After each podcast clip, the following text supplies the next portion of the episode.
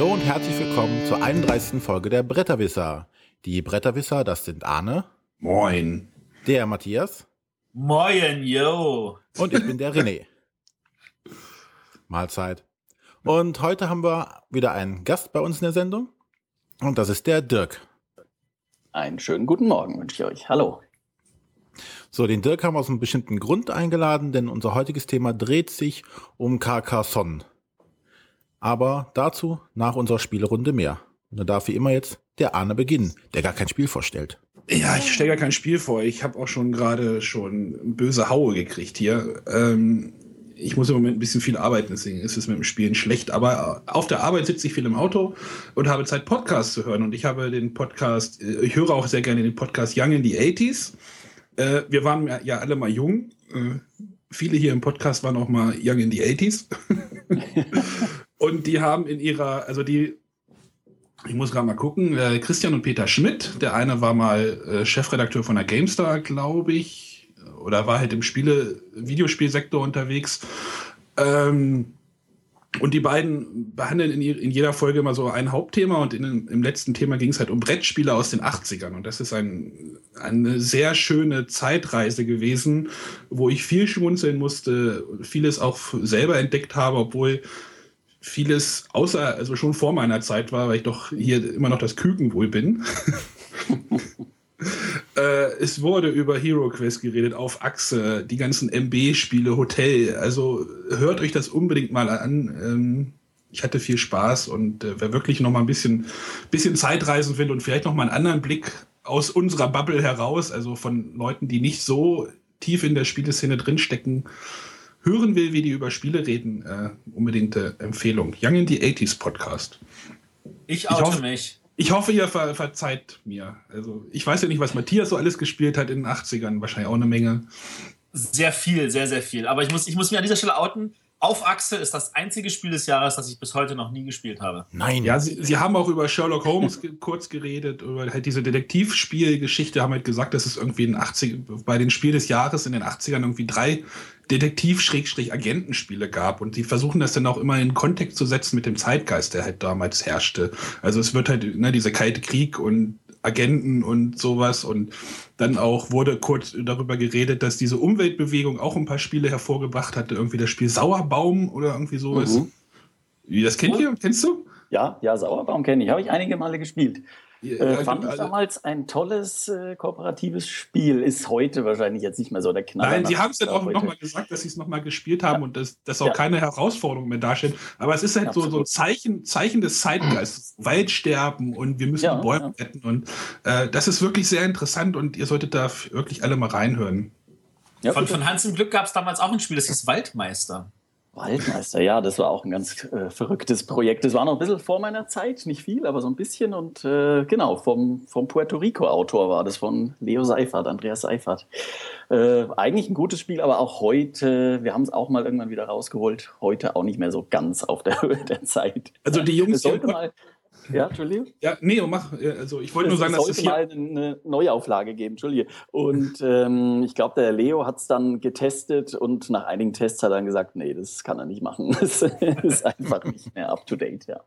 Genau, und, und dann hatten sie halt nochmal, dass so diese Wurzeln dieses German-Style-Boardgame ja auch so in den 80ern oder die, die Ursprünge da so, so ein bisschen fußen drinne halt, dass die ganzen Autorenspiele langsam aufkamen. Also ich versuche das schon in Kontext zu setzen und das ist wirklich sehr interessant. Äh, unbedingt mal rein. Und die anderen Folgen, also ich kann jetzt noch mal Werbung machen. Also es geht nicht nur um Brettspiele in den, äh, in den Sendungen. Also die haben halt, wie gesagt, immer ein Hauptthema und zum Beispiel eine Sendung ging halt nur über Werbung und das war auch sehr interessant. Also wer wirklich young in the 80s war, der sollte sich das unbedingt mal anhören. Ganz groß. Cremig, nein, fruchtig. Ja, ja, ja oder, oder früher Reiter, jetzt heißt es Twix. Ne? oder ja, Waschmittelwerbung. Also ja, ja. Ich kann den Podcast auch nur empfehlen. Ich kenne ihn auch und äh, auch die alten Folgen. Es ist wirklich immer ganz nett, den beiden zuzuhören und man entdeckt viel wieder. Ja, genau. Ja, ich hoffe, ihr verzeiht mir, dass ich kein Spiel vorgestellt habe. Natürlich verzeihen wir dir. Es geht um Brettspiele. Du bist immer richtig. ja, ja, ja, ja. Genau, das war jetzt schon meine, meine Vorstellung. Also. Gut, dann steige ich mal auf zu einem richtigen Spiel, äh, um mal langsam von meiner Zombie Sicht hier loszukommen. Habe ich wieder ein Spiel ohne Zombies. Ja, Also man weiß es nicht, es könnten welche dabei sein, aber die verbrennen wahrscheinlich, denn ich rede über Flashpoint Fire Rescue. Brennende Zombies. Brände zu, mein Gott.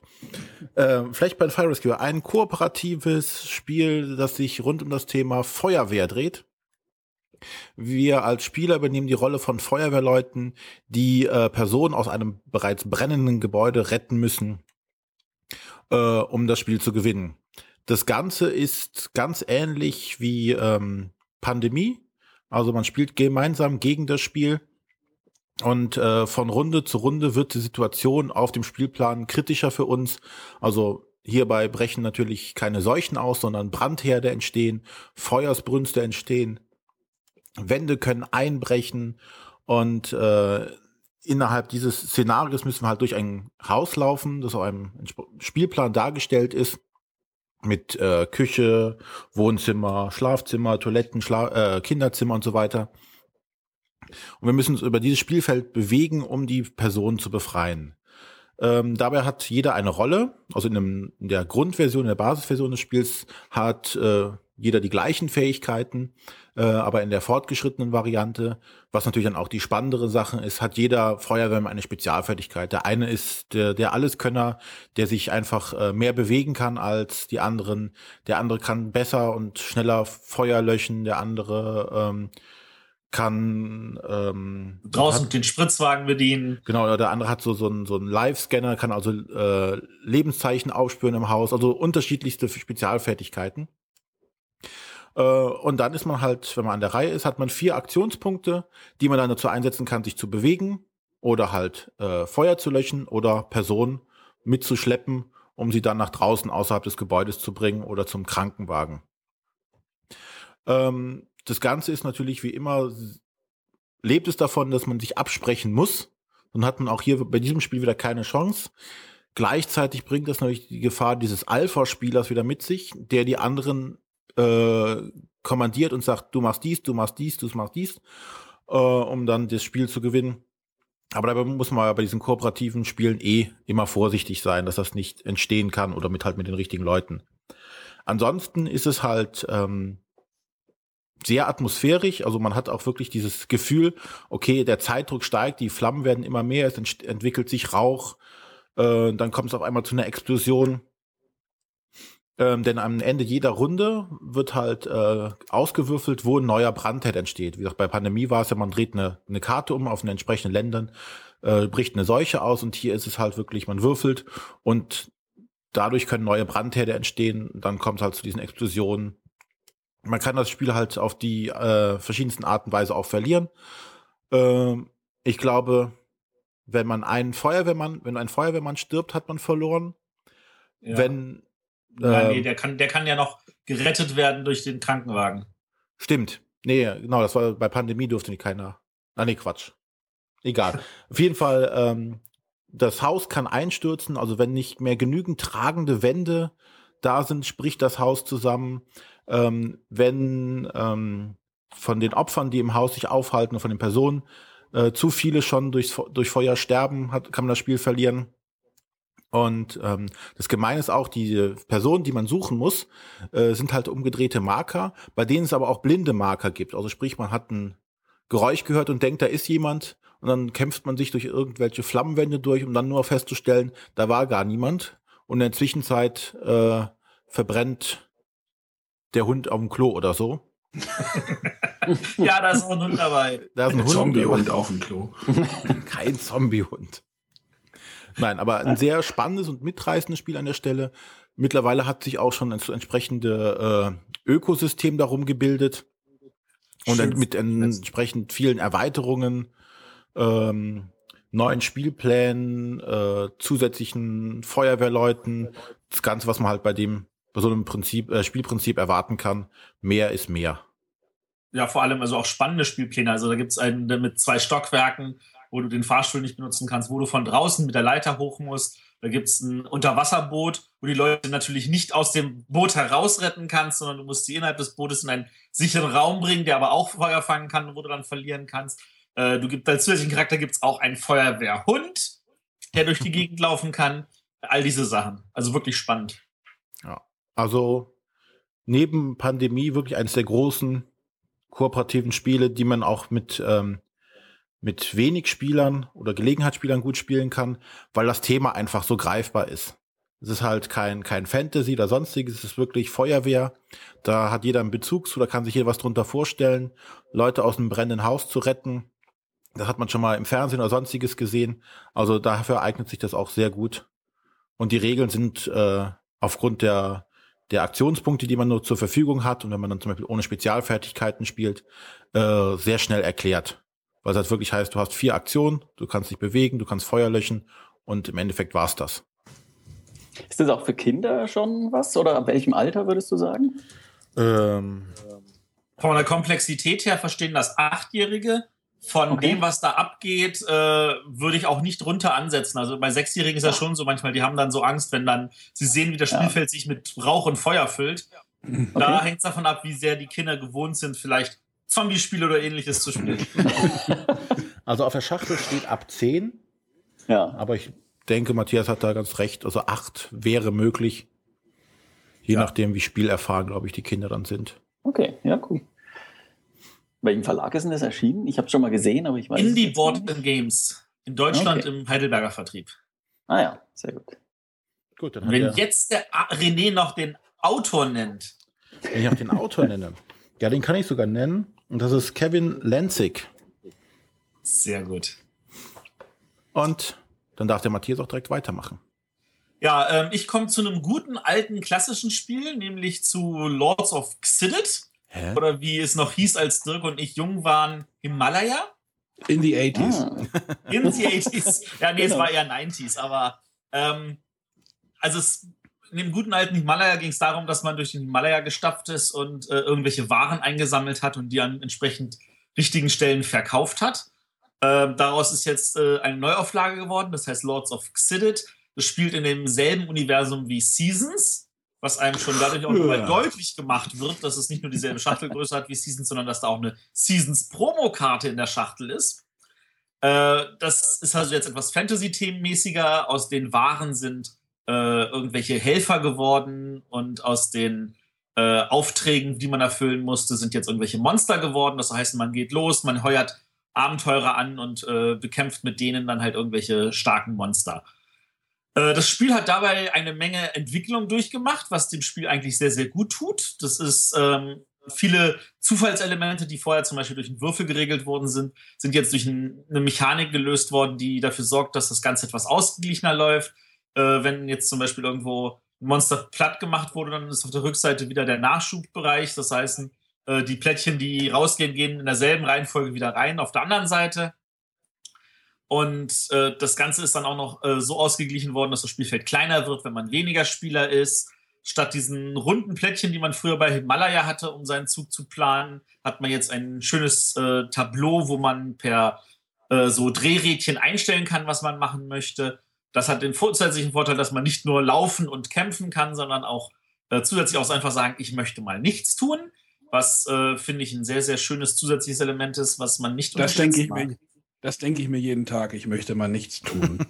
genau, es ist also Arne approved. äh, der Clou bei Lords of Xidit, also oder Himalaya, ist, ein, ist aber eigentlich, es äh, gibt drei Bereiche, die am Ende gewertet werden. Äh, und inzwischen ist das nicht mehr so, dass die in einer bestimmten Reihenfolge gewertet werden, sondern dass die in einer zufälligen Reihenfolge gewertet werden.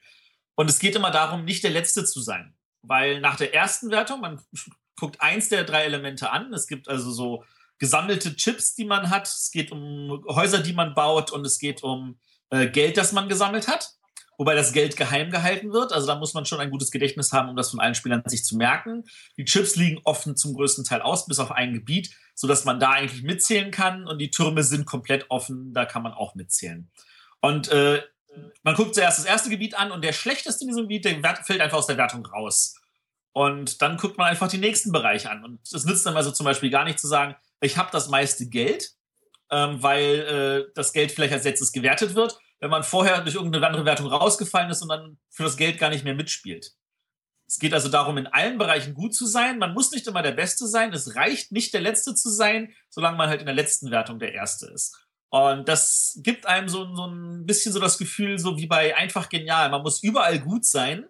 man darf halt einfach nur nicht der Schlechteste sein. Ähm, das Ganze ist, wie gesagt, thematisch sehr, sehr schön Fantasy-mäßig gemacht, mit schönem, edlen, modernen Material, sage ich mal. Das spielt sich in angenehmen 90 Minuten. Für Leute, die das Spiel zu lang ist, liegen auch äh, Plättchen dabei, um das Ganze von zwölf auf neun Runden zu verkürzen. Äh, was gerade für die erste Partie in meinen Augen empfehlenswert ist, um ein Gefühl für das Spiel zu bekommen. Es hat den Vorteil, es funktioniert zu fünft, was ich immer wieder sehr, sehr schön finde. Ein toller Jahrgang für Leute, die mehr als vier Leute am Tisch haben. Und äh, das Ganze ist natürlich auch jetzt in der dritten Folge vom Brettspielclub von Hunter und Kron äh, nochmal ausführlich vorgestellt äh, mit ein paar schönen Gästen am Tisch und äh, kann da auch dann nochmal live miterlebt werden. Besonders schönen Gästen, habe ich das jetzt richtig verstanden? La la la la la.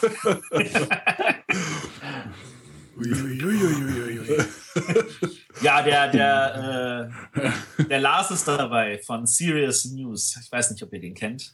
Nein. Nein. Ich habe ihn vorher auch nicht gekannt, der macht aber ganz, ganz spannende Videoblog-Geschichte.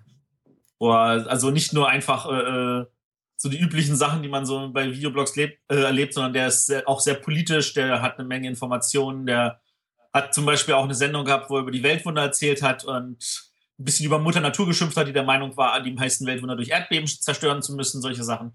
Also der ist auch cool drauf. Äh, jetzt nochmal zu Lord of Sidit. Äh, lohnt sich das denn für Leute, die äh, Himalaya schon haben oder ist es zugleich? Ähm, für Leute, die Himalaya haben, es, gab, es, ähm, es gibt einen wunderschönen Artikel auf TrickTrack, um nochmal ein bisschen zusätzliche Werbung hier in diesen Podcast reinzubringen, äh, wo die ganzen Unterschiede zwischen Himalaya und Lords of Xidit aufgeführt werden. Und es sind äh, deutlich mehr, als ich jetzt hier in den paar Worten zusammengefasst habe. In meinen Augen würde ich sagen, verkauft euer Himalaya und holt euch Lords of Xidit. Es ist tatsächlich besser geworden. Mhm. Also wer Himalaya mag und es schon oft gespielt hat, einfach mal sagen, okay, weg damit, ich spiele eine Runde Lords of Xidit und genieße die Verbesserungen, die an dem Spiel passiert sind. Ähm, wer Himalaya nicht hat, und das dürften wohl die meisten unserer Hörer sein, der kann getrost zu Lords of Xidit greifen und Himalaya von seiner Wunschliste streichen. Stört denn dieses Universum sehr? Äh, das kann man komplett ignorieren, wenn man es nicht will. Also man, kann, okay. man könnte das, also es, es, zeigt halt, wie sehr, wie sehr das Thema halt drauf äh, gestriegelt ist. Man könnte das natürlich auch ersetzen, indem da statt irgendwelchen Hilfspersonen irgendwelche Waffen sind und statt irgendwelchen Monstern irgendwelche Zombies. Dann kann es auch der René mit gutem Gewissen spielen. Ich mag Season halt sehr. Das Fantasyland, das ja nun auch sehr, sehr schön äh, in Quadrat unterteilt ist, kann man ja durch Häuserblöcke ersetzen. Also wie gesagt, das Thema ist sehr, sehr aufgesetzt, aber wer, wen das nicht stört, der erlebt da auch ein schönes Fantasy-Thema. Ja, so ein bisschen Flavor ist ja nicht, ist ja nicht immer schlimm. Genau. Aber die Franzosen sind nicht momentan auf der Zombie-Welle, so wie es die Amerikaner sind. Aber stell dir mal französische Zombies vor, was soll da rauskommen? Zombie 15? Ula, ulala. äh, da gibt's das hat der, hat der Dirk bestimmt auch gesehen. Es gibt doch diese schöne äh, französische Zombie-Serie äh, Revenant. Ja, die habe ich tatsächlich gesehen. Genau, die fand ich ziemlich gut. Manche haben gesagt, es wäre irgendwie ein bisschen langweilig, es würde zu wenig passieren, weil man sieht eigentlich gar keine richtigen Zombies, aber ich fand die auch super. Atmosphärisch und so, ja, kann ich sehr empfehlen. Ich genau. kenne die auch, ich fand die auch cool. Ja. Also ich kenne die nicht. Natürlich nicht. Natürlich nicht, ja. Du magst auch nicht Beastie Bar. Alter. Oder Orks, Orks, Orks. Ja. Du kennst ja auch keine ah. Spiele, du musst ja Podcasts vorstellen. Genau. Aber wir, wir, wir, wir wollen den Arne auch nur ein bisschen, bisschen hier streicheln. Das ist ja, der ist ja der arme Arne, der keinen Kindergeburtstag letztes Wochenende hatte. Ich hatte äh, Weihnachtsfeier, im Weihnachtsfeier im Kindergarten. Im Kinderjahr ist es fast genauso, ja. Ja, Lords of Xidit von Regie Bonesse, keine Ahnung, ich, mein Französisch ist ein bisschen eingerostet. Erschienen bei Libelut äh, und also in meinen Augen ein sehr schönes Spiel. Gut, dann darf jetzt der Dirk sein Spiel vorstellen. Jawohl, ich äh, stelle ein Spiel vor, wenn ich das richtig verstanden habe. Vorhin hat es noch keiner von euch gespielt. Ähm, es ist nämlich Tichu. Und Tichu äh, gibt es, ich habe es gerade nochmal tatsächlich nachgelesen, was mich gewundert hat, es gibt schon seit 25 Jahren. Auf der Spielregel steht Copyright 1989 drauf, was mich jetzt selber überrascht hat, dass es schon so lange gibt. Ist ja, erschienen. Du, du weißt, dass, das, das, das ist ja fast so alt wie euer Verlag. Und um es noch runter zu machen, es ist, das ist ja dann auch äh, ein, ein, ein Jubiläum für dieses Jubiläumsjahr. Das war doch Thema Eigentlich dieses schon. Jahr. Ja, ja, anscheinend haben das aber irgendwie die Macher nicht gemerkt. Da habe ich jetzt nichts von gehört, dass die das irgendwie gefeiert ja, haben. Ja, 25 Oder? ist nicht so rund wie 30, das ist ja, schon recht. Ja, ja, stimmt, genau. Nee, aber also auf der Regel steht Copyright 1989. Laut Wikipedia ist es erst 1991 erschienen. Ich weiß nicht, was da stimmt, keine Ahnung. Ich vertraue jetzt mal mehr der Spielregel. Äh, ist erschienen im Fata Morgana Verlag in der Schweiz, der auch noch ganz viele andere tolle Sachen gemacht hat. Ähm, als Autor ist äh, Urs Hochstädtler genannt. Äh, ich glaube, er steht nämlich nicht auf der, in der Regel und auf der Schachtel drauf. Ich glaube, das hat er absichtlich nicht gemacht, weil es auf so einem traditionellen chinesischen Kartenspiel basiert, das wir auch aus ganz vielen anderen Spielen wie Karrierepoker und sonst was kennen. Ähm, und darum geht's auch im Spiel, ähm, nämlich äh, eigentlich ist es eine Art Stichspiel. Man legt Karten aus. Ähm, es sind aber Pokerkombinationen, die ausgelegt werden. Also nicht Einzelkarten, sondern Pokerkombinationen. Vielleicht noch die Information kurz zwischendurch. Es ist eigentlich ein Romy-Blatt mit 52 Karten. Ähm, dazu kommen aber noch vier Sonderkarten, wie zum Beispiel der Phönix, der Drache, der Hund und ähm, die eins, weiß ich gar nicht, was die für einen Namen, ah ja genau, der Mayong, richtig. Ähm, und aus diesen 56 Karten äh, entsteht dann ein Partnerspiel. Man spielt also mit einem Partner gegenüber. Es geht nur zu viert. Ähm, genau, und man am Anfang werden alle Karten verteilt. Jeder gibt noch jedem anderen Spieler eine Karte rüber verdeckt, sodass noch ein bisschen Karten getauscht werden. Und dann spielt man eigentlich dieses Stichspiel runter. Das heißt, einer spielt eine Einzelkarte an, äh, alle anderen legen eine Einzelkarte drauf. Das geht so lange Reihe um, bis keiner mehr möchte oder kann. Und der, der die höchste Zahl gelegt hat, bekommt den Stich und legt ihn erstmal zu sich. Äh, soweit ist es erstmal nichts Besonderes. Das gibt es in vielen anderen Spielen auch. Das Besondere ist eigentlich eben, dass es ein Partnerspiel ist. Und ähm, man versucht, äh, möglichst viele Punkte zu machen im Spiel. Es gibt genau 100 Punkte, die immer verteilt werden. Äh, wer am Schluss mehr Punkte hat, ähm, ja, nee, es geht eigentlich nicht darum, wer mehr Punkte hat, sondern man schreibt eigentlich die Punkte auf. Das Spiel selber äh, geht über viele Runden, nämlich bis eine Partei 1000 Punkte geschafft hat. Und äh, jetzt kommt eine weitere Besonderheit, nämlich das Tichu-Ansagen. Ähm, ein Spieler kann, nachdem er seine Karten auf die Hand bekommen hat, Tichu ansagen. Und dann geht es im Spiel eigentlich nur noch darum, ähm, dass dieser Spieler als erster fertig wird. Das heißt, er selber versucht es natürlich, sein Partner versucht ihn dabei zu unterstützen und die Gegenpartei versucht ihn daran zu hindern. Und äh, das ist eigentlich der, der Reiz des Spieles. Ähm, es gibt natürlich auch viele Partien, wo es ohne Tichu-Ansagen ausgeht, wenn sich keiner traut. Äh, da geht es dann nur um die Punkte und die werden aufgeschrieben. Aber die spannenderen Partien sind die, wo einer dieses Tichu angesagt hat. Und äh, da kommt dann tatsächlich trotz auch vielen, vieler Glückanteile im Kartenspiel auch ähm, Taktik ins Spiel. Wie spiele ich meine Karten runter? Wie spiele ich vor allem die Sonderkarten? Die haben noch ganz bestimmte Bedeutung. Ähm, der Reiz ist ein bisschen schwer rüberzubringen, aber wenn man da mal drin ist, ist es wirklich süchtig machend. Also ich würde sagen, für mich ist es das meistgespielte Spiel, das ich überhaupt jemals gespielt habe. Deswegen habe ich es jetzt auch heute ausgewählt, habe lange überlegt, welches ich nehmen soll. Und ich glaube, Tichu habe ich mehr als jedes andere Spiel gespielt im Lauf der vielen Jahre. Einfach deswegen auch, weil, weil wenn man da mal angefangen hat, dann spielt man noch eine Partie und noch eine und äh, macht einfach wahnsinnig viel Spaß. Genau, das ist mal so die, die grobe Beschreibung des Ablaufs. Das, das, hast du jetzt natürlich ganz schön clever gemacht, weil jetzt keiner dagegen irgendwie was sagen kann. Aber Anne, das müsste doch eigentlich was für dich sein, oder? Das klang ja, wie ja, Skat ich, ich, und Doppelkopf und Bridge. Ja, ist alles ein bisschen drin. Das ist alles drin, ja. Das steht aber schon Ewigkeiten mal auf meiner Wunschliste, ohne, ohne Scheiß, aber äh, ja, irgendwie. Also, jetzt raus, das ist nur die Wunschliste, bei mir steht seit Ewigkeiten ja, im Regal.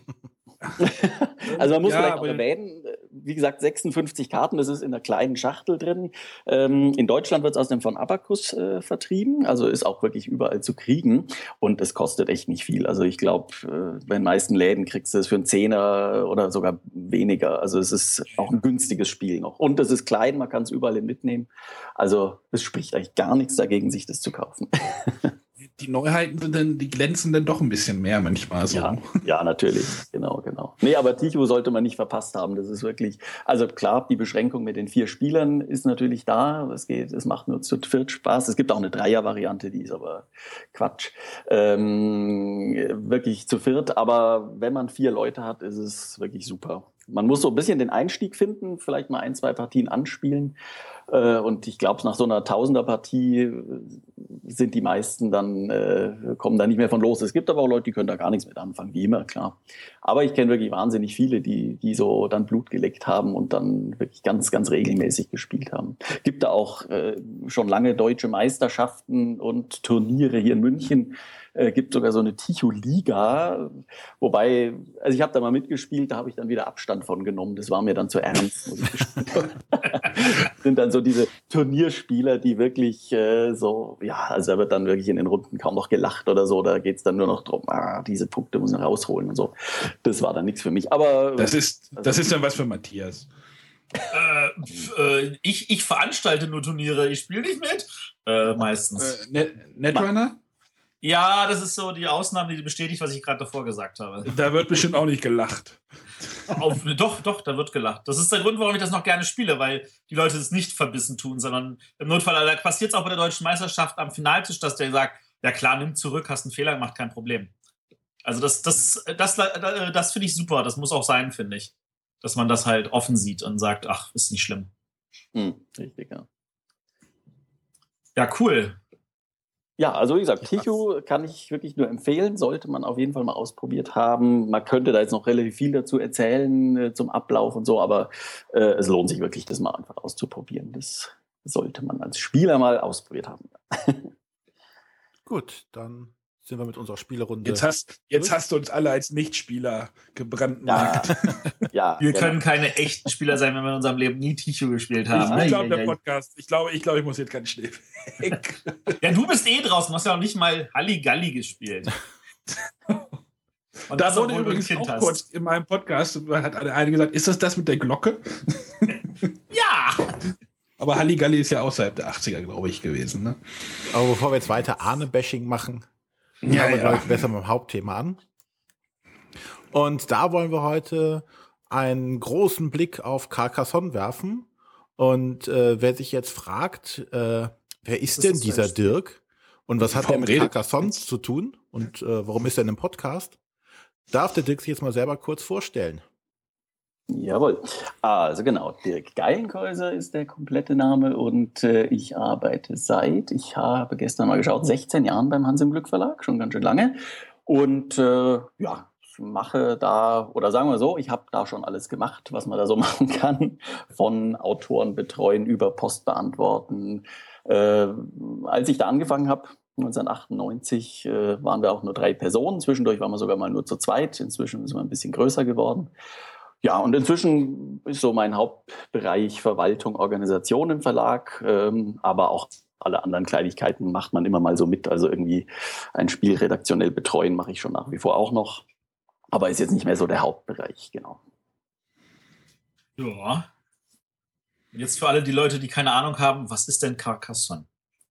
Carcassonne, ja, na gut, das kennt vermutlich jeder, hoffe ich mal. Hoffen wir auch. 2000, 2000 beim Hans im Glück Verlag erschienen und 2001 Spiel des Jahres geworden. Äh, da, haben wir, ne, da haben wir jetzt dieses Jahr gar kein Jubiläum. Siehst du, das äh, muss man noch ein bisschen warten. Voll genau, versemmelt. Aber, ja, ja, leider. Gut, ich, ich, soll ich es wirklich beschreiben oder nein, nein, nein. davon ausgehen, dass es jeder kennt? ich, ich, gehe jetzt einfach mal davon aus, dass es jeder kennt und jeder, der es nicht kennt, hat hiermit erstmal die äh, Aufgabe, Stopp zu drücken, loszugehen, sich das Spiel zu holen, es zu spielen zwei, dreimal und dann weiterzuhören. Nein, nein, nein, nein, nein, ja. falsch. Man kann ja auch einfach mal unsere Podcasts durchhören. Am Rande erwähnen wir des Öfteren mal ein, ein, den einen oder anderen Ableger auch von Carcassonne. Ja. Und darüber sprechen wir dann auch über das Normalspiel. Also von daher braucht derjenige sich gar nicht zu bewegen, kann einfach weiterhören. also hier Pause. Wir haben schon über Südsee geredet, wir haben schon über Goldrausch geredet, ich erinnere mich, ja. Genau. Ja, aber wie fing es denn an? Ja, es fing, also das ist lustig, es gibt ja so Sachen, die, die behält man wirklich im Kopf und das habe ich noch sehr gut äh, vor Augen. Äh, ich saß irgendwie an meinem Schreibtisch, hatte einen Riesenstapel äh, Spielideen vor mir liegen und äh, in dem Zimmer saß der Volker Weitzel, damals mein Kollege, und jeder hat so vor sich hingewurschtelt und ähm, dann kam ich zu einem Blatt, ein DIN A4-Blatt, wo ein sehr schönes Foto drauf war mit quadratischen Kärtchen, äh, habe das hochgehoben und gedacht, ach, das ist aber ein hübsches Foto, habe zu meinem Kollegen rübergerufen, äh, sagt dir ein Klaus-Jürgen Wrede was? Und er hat dann gesagt, ja, der hat schon mal irgendwie was geschickt, das war ganz interessant und äh, guck's dir doch mal genauer an. Genau, auf diesem Blatt war keine Regel drauf, gar nichts, wirklich nur dieses Foto und so eine ganz kurze Beschreibung, worum es geht. Äh, auch Carcassonne, der Name stand da schon so drauf und äh, ja, dann habe ich den angerufen. Der hatte nicht nur dieses eine Spiel geschickt, sondern gleich drei Spiele. Das andere, oh, ich weiß gar nicht, das eine ist, glaube ich, bei, bei Phalanx später rausgekommen, das andere bei äh, Adlungsspiele. Ähm, Namen habe ich jetzt auch nicht mehr ganz im Kopf. Und auf jeden Fall haben wir diese drei Spiele angefordert. Und ähm, spontan hat uns gleich das Carcassonne mit Abstand am besten gefallen. Der Klaus-Jürgen Wrede hat sich dann sehr gewundert, weil er gesagt hat, er ging eigentlich davon aus, dass uns dieses äh, komplexe Spiel mit Abstand am besten gefällt. Äh, ich glaube, es hieß damals Baal oder Mesopotamien. Ist, unter einem Namen ist es dann bei Phalanx rausgekommen, weiß ich jetzt gerade nicht mehr genau. Äh, also er hat sich sehr gewundert, dass uns dieses Carcassonne gefällt, weil wir waren auch schon damals so ein bisschen für die komplexeren Spiele oder komplizierteren, anspruchsvolleren bekannt. Genau, auf jeden Fall haben wir das dann sehr schnell weiterverfolgt und äh, haben dann auch ein bisschen dran rumgebastelt und äh, haben das dann in sehr kurzer Zeit so fertig gekriegt, dass wir gesagt haben, jetzt sind wir zufrieden, haben aber damals dieses Potenzial tatsächlich noch nicht so richtig erkannt, muss ich sagen. Also äh, ich glaube, wir haben es bekommen im Jahr 2000, sagen wir mal im März, erschienen ist es dann in Essen im Oktober. Also so ein knappes halbes Jahr, was für unsere Verhältnisse relativ kurz ist. Wir basteln eigentlich sonst immer länger an den Spielen rum. Das klingt jetzt sehr kurz. Ich bin überrascht, dass das Thema schon damals Carcassonne war. Ja, also wirklich, das Originalthema war Carcassonne. Und der Klaus-Jürgen Brede hatte auch äh, kurz vorher Urlaub in Carcassonne gemacht und da diese Idee gehabt hat dann auch diese 72 Kärtchen gebastelt. Das waren auch damals schon, glaube ich, wirklich 72. Es könnte sein, dass es mehr waren. Ich weiß noch, in der Originalregel musste man je nach Spielerzahl was aussortieren. Dann haben wir gesagt, wir machen es lieber so, dass es bei jeder Spielerzahl gleich ist, dass man schnell loslegen kann. Äh, also er hatte schon noch ein paar Sachen anders, äh, aber die, die Zusammensetzung der Kärtchen, also auch der Aufbau der Landschaften, die Elemente, Straße, Wiese, äh, Burg waren alle schon drauf. Das Einzige, was wir dazu gebastelt haben damals, war das Kloster. Es gab also auch Plättchen, wo einfach nur Wiese drauf war. Da haben wir dann sehr schnell gesagt, das ist ein bisschen langweilig, wenn man so eins sieht oder man ärgert sich. Also muss da irgendwas drauf. Also das Kloster. Jetzt, und dann wurde es stärker, schon klar. ja, genau. Richtig, genau. Äh, das Kloster kam von uns dazu. Was auch noch von uns dazu kam, äh, war eigentlich dieses, ähm, ja, das, das Einklinken. Also in der Originalregel konnte man sich einfach irgendwo hinsetzen. Das heißt, du hast dein Plättchen angelegt, Männchen draufgesetzt, völlig egal, ob da jetzt schon in der Stadt jemand drin stand, du hast dich einfach dazugesetzt. Und äh, von uns kam dann eben die Regel, dass man das nicht darf, sondern dass man sich irgendwo daneben was aufbauen muss und dann die zwei Städte verbinden, um da reinzukommen. Das war denke ich, auch ein ganz wesentlicher Faktor für den Erfolg des Spiels. Äh, genau. Aber äh, man muss wirklich sagen, diese 72 Originalkärtchen waren auch damals schon so im Spiel, wie sie heute drin sind das, ich finde, ich finde, so wie du es beschreibst, erklärt es auch ein bisschen das Gefühl, dass ich nach der Spiel des Jahresverleihung hatte, wo ähm, ihr tatsächlich, vielleicht ist auch das der Grund, warum ihr inzwischen die Spiele lieber länger noch in der Vorbereitung habt. Ihr habt ja an den Regeln von Carcassonne nachträglich noch mehrmals Sachen geändert. Ja, richtig. Ich, ich erinnere mich ja noch, also Carcassonne persönlich, da habe ich damals für Schmidt-Spiele hier in Berlin auf der Berliner Spielmesse, es gab mal in Berlin ah. eine Spielemesse damals vor 15 Jahren, ähm, ja habe ich persönlich für, äh, für Schmidt also äh, die ganzen Neuheiten äh, vorgestellt und das war neben Mensch ärger dich nicht 3 Dreh, waren das auch oh. eure beiden Neuheiten, nämlich Carcassonne und Störtebecker. Ja. Und damals war die Wiesenregelung noch die, dass man für jeden Miepel geguckt hat, wie viele, äh, nee, für jede Stadt geguckt hat, wer hat die meisten Miepel um diese Stadt herum. Richtig. Genau. Also die haben wir geändert äh, relativ schnell. Der, der, der, Bernd Brunhofer wollte das.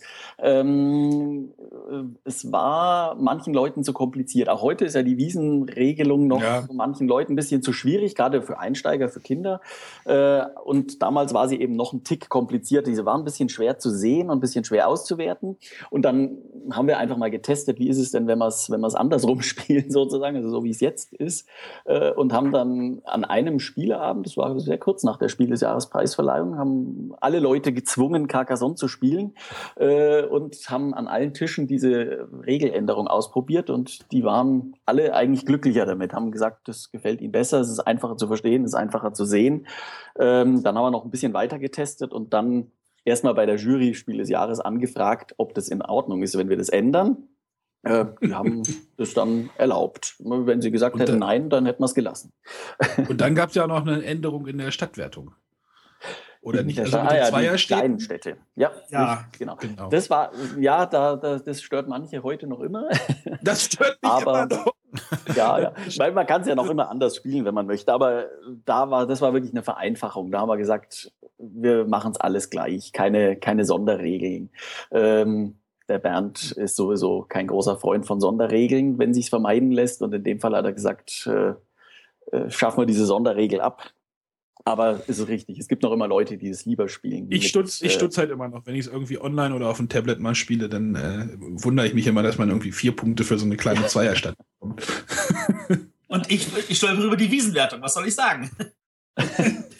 Ja, wir sind halt alte, alte verbohrte Kratzköpfe. Nein, Aber- ist auch völlig okay. Ähm, ich meine, dann, dann war ja, der Erfolg war ja relativ schnell da ähm, und dann Ja. kamen ja auch relativ schnell auch schon Erweiterungen. Und ich erinnere mich, ich habe damals gleich äh, 2001 war das dann auch schon in Essen den Fluss eingesammelt. Ja, das kann gut sein. Das stimmt. Ja, erzähl mal ein bisschen was zu dem Fluss. Wie kam es denn dazu? Ah, der Fluss, das ist äh, eine ganz witzige Geschichte. Ein Freund vom, vom Bernd, ein ganz, ganz alter Freund, der hat auch außerdem schon Spiele veröffentlicht, der Rudi Ross. Ich weiß nicht, ob der vielleicht einem noch was sagt von euch.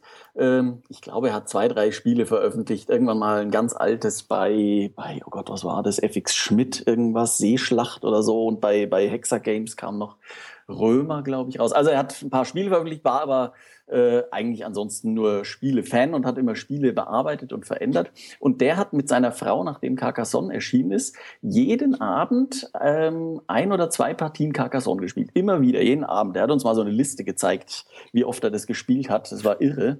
Und äh, irgendwann hat er halt diesen Fluss dazu gebastelt, weil er das ganz witzig und optisch hübsch fand. Und äh, dann hat er dem Bernd den mal gezeigt und haben gesagt, naja, das wäre was ganz Schönes für so ein Giveaway.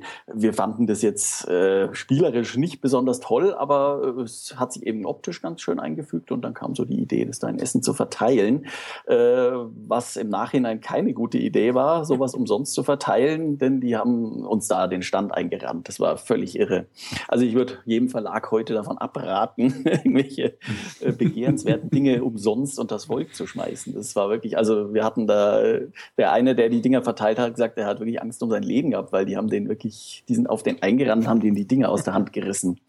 Ähm, genau, aber ja, genau, so kam es zu dem Fluss. Damals war, war eBay noch eine kleine Nummer, aber schon da wichtig, um, um an sowas ranzukommen. Ja, stimmt. Ja, ähm, ja, aber Erweiterungen blieben da natürlich nicht aus. Ja, Ähm, also ich, ich würde jetzt weniger auf die erste und zweite Erweiterung eingehen, die natürlich total super sind, sondern mehr auf die Erweiterungen, die danach kamen, die dann schon anfingen, interessante, merkwürdige und skurrile Elemente hinzuzufügen. Worauf Also, du wohl anspielst. Genau. ich, ich erwähne jetzt erstmal Burgfräulein und Drache. Das ist ja so die erste, die so ein bisschen aus der Reihe fällt, weil sie doch auch einen ganz schönen Glücksfaktor drin hat. Das war tatsächlich eine Erweiterung, die gerne der Klaus-Jürgen Frede selber wollte, weil der mag solche Sachen. Ja, der ist, er ist zwar spielt auch sehr gerne taktische und strategische Spiele, aber der mag auch so ein bisschen äh, das Chaos in Spielen und äh, die kam wirklich komplett von ihm. Da haben wir, glaube ich, gar nicht viel dran gemacht, ehrlich gesagt. Das war wirklich ein komplettes Ding von Klaus Jürgen und äh, genau, die äh, ist auch bis heute, mögen viele Leute die und manche mögen sie halt überhaupt nicht, klar, weil die so ein bisschen aus der Reihe fällt. Äh, Dann- Aus der Reihe fällt was anderes für mich, aber ja. Genau, ich weiß schon. Dann, genau, dann kommen wir gleich zu dem, nämlich das Katapult. Ich muss gestehen, ich weiß nicht mehr hundertprozentig, wie es dazu gekommen ist. Das habe ich irgendwie verdrängt. Ich weiß nicht mehr, wer diese Idee hatte mit dem Katapult, ob die von uns kam oder vom Klaus Jürgen. Ich weiß es tatsächlich nicht mehr. Ich weiß nur noch, dass wir äh, irgendwie die Idee hatten, aus welcher Richtung die auch immer kam, Plättchen auf das Spielfeld äh, zu katapultieren. Und dann hat uns dieser Holzhersteller, äh, Seidenstücker, bei dem wir auch das ganze andere Holz beziehen, äh, hat uns dann irgend so eine komische Grillzange zugeschickt. Also die war wirklich, es war wirklich eine Grillzange, die er für irgendjemand mal hergestellt hatte, soweit ich weiß. Und äh, ja, dann hat sich das irgendwie so ergeben, dass das in ein paar Runden Spaß gemacht hat und äh, dann haben wir gesagt, dann machen wir das. Aber im Nachhinein ist es natürlich die, die abgefahrenste und auch unbeliebteste Erweiterung, keine Frage. Für Leute, die das nicht, nicht kennen, was, was macht man denn da? Also, du hast die Grillzange quasi erwähnt. Ja, also ich kriege selber die Regeln nicht mehr hundertprozentig zusammen. Es ist auch die einzige Erweiterung, die wir tatsächlich nicht mehr im Programm haben. Ach so, okay. Also für Leute, die das komplett haben wollen, die haben da ein Problem und müssen ja. tatsächlich wieder zur Bucht. Oder, oder irgendwelche Grillzangen sich besorgen. Ne? Also letztlich äh, legt man auf diese Grillzange, die noch immer sehr ähnlich aussieht wie eine Grillzange, legt man eine äh, an das Ende eben irgend so ein Plättchen drauf und schleudert es dann auf die, auf das, äh, ja, auf die Spielauslage von Carcassonne und da passieren dann irgendwelche Dinge. Ähm, passt auch irgendwie rein spieltechnisch nicht wirklich zum Carcassonne. Ich weiß auch nicht, was uns da geritten hat, keine Ahnung. Damals fanden wir es immer eine gute Idee, was ganz anderes zu machen. Es gibt aber tatsächlich auch Leute, die sagen, das würde ihnen Spaß machen. Also nur um es festzuhalten, es war keine verlorene Bierwette. Nee, also ich muss gestehen, ich weiß wirklich nicht mehr, wie es zustande kam oder wo, wo diese Ursprungsidee herkam. Ich weiß es nicht mehr. Müssen wir mal den Klaus-Jürgen fragen, ob er das noch irgendwie weiß. Äh, keine Ahnung. Haben wir Vielleicht mag unser, einer unserer Hörer ja das Katapult und kann das ja gerne mal in die Kommentare schreiben. Ja, gute Idee. ähm, nun ist es ja so, es gab ja dann nicht nur diese verschiedenen skurrilen Erweiterungen und vor allem auch Mini-Erweiterungen und ihr habt ja, ich glaube, jedes Jahr in der Spielbox auch irgendwie ein Goodie, sondern ihr habt ja auch irgendwann angefangen, äh, eigenständige Carcassons zusätzlich zu machen. Ja. Und das fing, genau, glaube ich, also dann an mit, der, mit dem grünen Carcassonne, wie ich es jetzt mal nennen mag. Genau, das Jäger und Sammler, das war das erste, richtig, genau. Da kam, die Idee dazu kam von Bernd Brunhofer, der ist da zwar jetzt nicht als Autor drauf aufgeführt, weil, weil es ja sein Verlag ist, aber im Prinzip die Spielidee zu dem Jäger und Sammler kam von ihm. Er wollte irgendwas mit, mit Flüssen machen äh, und die da spieltechnisch so einbauen, dass sie auch irgendwie gut funktionieren. Vielleicht lag es auch daran, dass der, der Fluss wirklich nur so ein, so ein optisches Gimmick war und spieltechnisch nicht, spieltechnisch nicht viel gemacht hat. Ähm, genau, und da hat er dann rumgetestet und dann haben wir das äh, weiterentwickelt. Das kam ja relativ kurz schon nach dem Original ja. Carcassonne. Ich glaube zwei Jahre oder sowas höchstens. Also wirklich relativ knapp. Und äh, das lief auch sehr gut, muss ich sagen. Also es hat sich wirklich super verkauft. Ist äh, vielleicht auch, oder sicher auch im Fahrwasser vom normalen Carcassonne, aber ist auch heute noch immer beliebt. War auch meiner Meinung nach einer der besten Ableger. Es gab auch so ein zwar zwischendurch, die, die waren sehr umstritten, aber genau, das äh, ist im Prinzip aus der Idee von Bernd Bonhoeffer entstanden. Ja. Und dann hattet ihr die Stadt mit einer dicken Holzkiste. Ja, richtig, genau. Das, da, und das ist ein bisschen schade nach wie vor, das Spiel. Das ist so ein bisschen untergegangen. Hat sich auch nicht großartig verkauft, muss man ehrlich sagen. Liegt vermutlich, also wir vermuten bis heute, dass es am Preis lag. Äh, das war in so einer richtig massiven Holzkiste drin und es war auch wahnsinnig viel Holzmaterial drin, weil man um die Carcassonne-Auslage eine, eine Stadtmauer errichtet. Also es gibt wirklich ein sehr hübsches Bild. Ähm, aber es ist eben dadurch, dass sehr viel Material drin ist, äh, ich weiß nicht, was es damals gekostet hat. Ich glaube, also man musste immer so ungefähr mit dem Doppelten vom normalen Carcassonne-Preis rechnen, also sowas 30 bis 40 Euro was heutzutage ja gar nicht mehr so viel ist für ein Spiel, aber damals äh, war das den Leuten, glaube ich, einfach zu teuer und deswegen hat sich nicht so gut leider verkauft. Spieltechnisch war es gar nicht schlecht. Es hatte so ein paar, paar unschöne Sachen. Man durfte bei dem auch äh, Sachen aneinanderlegen, die nicht passen, was so ein bisschen komisches Bild ergab. Im, nee, das war nicht die Stadt. Stadt. Das war die Burg. Ja, bei der Burg war das auch. Aber bei der Stadt konnte man auch Sachen aneinanderlegen, die nicht gepasst haben. Da bin ich mir ziemlich sicher. Ja, ich glaube schon. Aber bei der Burg war das auch der Fall, da hast du recht, ja, das stimmt. Und, und die Burg ist eine der Versionen, die sogar mein Sohn heute noch sehr, sehr gerne spielt. Und ja? die ist dann von dem Knizia. Wie ist denn dazu gekommen? Also das kam, da kam irgendwann der Rainer Knizia auf uns zu und hat gesagt, er hat mal da ein bisschen mit rumgespielt und was gebastelt äh, und äh, hat uns das dann geschickt. Äh, ja, genau. Und da haben wir aber, da an dem haben wir tatsächlich noch ein bisschen weiter gebastelt. Also da kommen ein paar Sachen auch dann von uns. Ähm, aber genau, im Prinzip kam der Rainer da einfach auf uns zu und hat, hat uns das vorgestellt. Und äh, es ist ja ein reines Zwei-Personen-Spiel, was ja. wir auch so als ganz nette Idee fanden, mal ein reines Zweierspiel zu machen.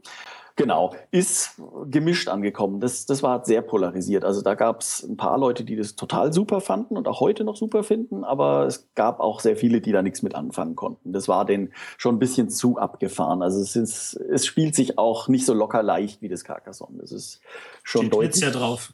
Schwieriger, ja. genau. Ja, Carcassonne und Knizia ist so. Äh. also es ist schon so, so zwei Welten, die sich so ein bisschen berühren oder ja. Und es gab ja noch ein Carcassonne, das auch nicht von dem Vrede ist. Zumindest steht da noch mal ein anderer Name drauf. Und zwar äh, die neue Welt. Äh, also das ein neues Land, meinst du? Neues ne? Land, genau. Also, genau, genau. Es gab ja noch dieses später dieses Mayflower, was äh, ja genau, das war ein reines Spiel vom. Also es gab noch genau das neue Land war vom, vom Leo Colovini. Auch da wie beim Rainer Knizia kam der auf uns zu und hat uns das gezeigt und äh, hat uns auch gut gefallen. Das war jetzt Spiel vom Spielgefühl her wieder relativ nah am Carcassonne dran, auch ein bisschen locker leicht. Hatte aber irgend so eine Regel, auch die kriege ich jetzt nicht mehr hundertprozentig zusammen, äh, die ist so ein bisschen ungewöhnlich gemacht hat. Du also hast, glaub, du hast die Sachen nicht automatisch wiedergekriegt, sondern du hast halt statt genau. einzusetzen, konntest du auch runternehmen, egal ob es komplett war oder nicht. Und wenn es komplett war, hast du doppelte Punkte gekriegt, sonst einfacher. Genau. Genau. Und das, das fand ich total genial. Das ist mein Lieblingskarkasson. Ja. ja, also es ist witzig. Auch das, äh, genau, das hat sich, glaube ich, auch, na, ich vermute mal, am schlechtesten verkauft von allen Carcassonne-Liegern. oh, Matthias, Matthias hat halt einen komischen Geschmack. Und das also ohne Zombies. Ich fand das auch ganz schön damals, äh, aber das, keine Ahnung, das hat den, so gerade den Carcassonne-Fans hat es nicht gefallen. Warum auch immer. Keine Ahnung. Also das war, glaube ich, am kürzesten im Programm, würde ich mal sagen. Eigentlich ein bisschen schade drum, weil das hatte eigentlich eine sehr schöne Idee, ja. Ja, ähm, denkt, man denn, denkt man denn bei der äh, Entwicklung von solchen Erweiterungen an die Fans oder versucht man so irgendwie was Besonderes aus dem Spiel rauszuholen? Also, also, versuch, also es ist ja, also ganz schwer zu sagen. Eigentlich, wenn, wenn wir so eine, gerade so einen Ableger von Carcassonne haben, versuchen wir schon erstmal irgendwie ein rundes Spiel hinzukriegen und äh, wenn das dann gut funktioniert, also wir denken jetzt nicht an die Fans in erster Linie in dem Fall. Bei den Erweiterungen vielleicht schon ein bisschen mehr. Was könnte man da noch machen? Was gibt's da noch nicht oder so? Äh, aber mhm. gerade bei den Ligaspielen, da achten wir mehr drauf, dass es sich schon locker leicht spielt, in der Carcassonne-Familie ganz gut passt. Ja. Ähm, Genau, das ist so, so das Wichtigste. Ja, weil, weil ja Carcassonne hat ja so eine Verbreitung, dass es da vielleicht einfach so eine, so eine Basis gibt von Spiel, also von Spielern, die halt dieses Leichte und dieses Einfache ähm, mögen. Ich bin zum Beispiel auch kein großer Freund von diesen ganzen Erweiterungen, muss ich ganz ehrlich sagen. Für mich ja. ist für mich, also entweder habe ich ein einfaches Spiel oder ich kaufe mir dann ein komplexeres Spiel. Entweder spiele ich ein Carcassonne oder ich spiele ein Agricola mit allen Karten oder sowas. Also ja, ich versuche dann nicht dieses, ich versuche dann nicht dieses, dieses äh, einfache, leichte Spiel mit Erweiterungen aufzublasen. Ja, klar, ist, du viele bist, Leute ein Spieler. Du, du, spielst viele Spiele. Es gibt Leute, die haben festgestellt, Carcassonne ist ihr Ding. Weißt du, so wie, so wie manche Leute halt äh, jahrzehntelang nur Tichu in der Kneipe spielen oder Skat äh, gibt es Leute, die halt äh, nichts weiter spielen als Carcassonne und total darauf abfahren und froh sind, über Erweiterungen das Spiel immer wieder neu erleben zu können. Ich ja, glaube, das ist tatsächlich nochmal eine eigene Spielergruppe. Ja, das, das glaube ich auch. Also es gibt ja wirklich da so, so ganz abgefahrene Fans. Äh, wir haben auch einen, einen besonderen Fan, die, die Marion, die äh, ruft auch alle paar Tage bei uns an und hat wieder irgendwelche neuen Ideen. Das ist sehr lustig. Die, ist, die, macht, die macht wirklich nichts anderes als Carcassonne spielen oder über Carcassonne schreiben oder drüber nachdenken. Das ist unglaublich. Äh, und da gibt es dann doch einige von. Ja, das ist tatsächlich erstaunlich. Erstaunt uns auch immer wieder. Und es, wenn wir mal längere Zeit keine Erweiterung machen, kommen tatsächlich auch dann regelmäßig Anrufe oder E-Mails. Ja, wann kommt denn mal wieder was Neues? Wir wollen was Neues. Ähm, in vielen Fällen wollen die Leute auch einfach nur neue Plättchen haben. Äh, völlig egal, was die für regeltechnische Neuerungen bringen.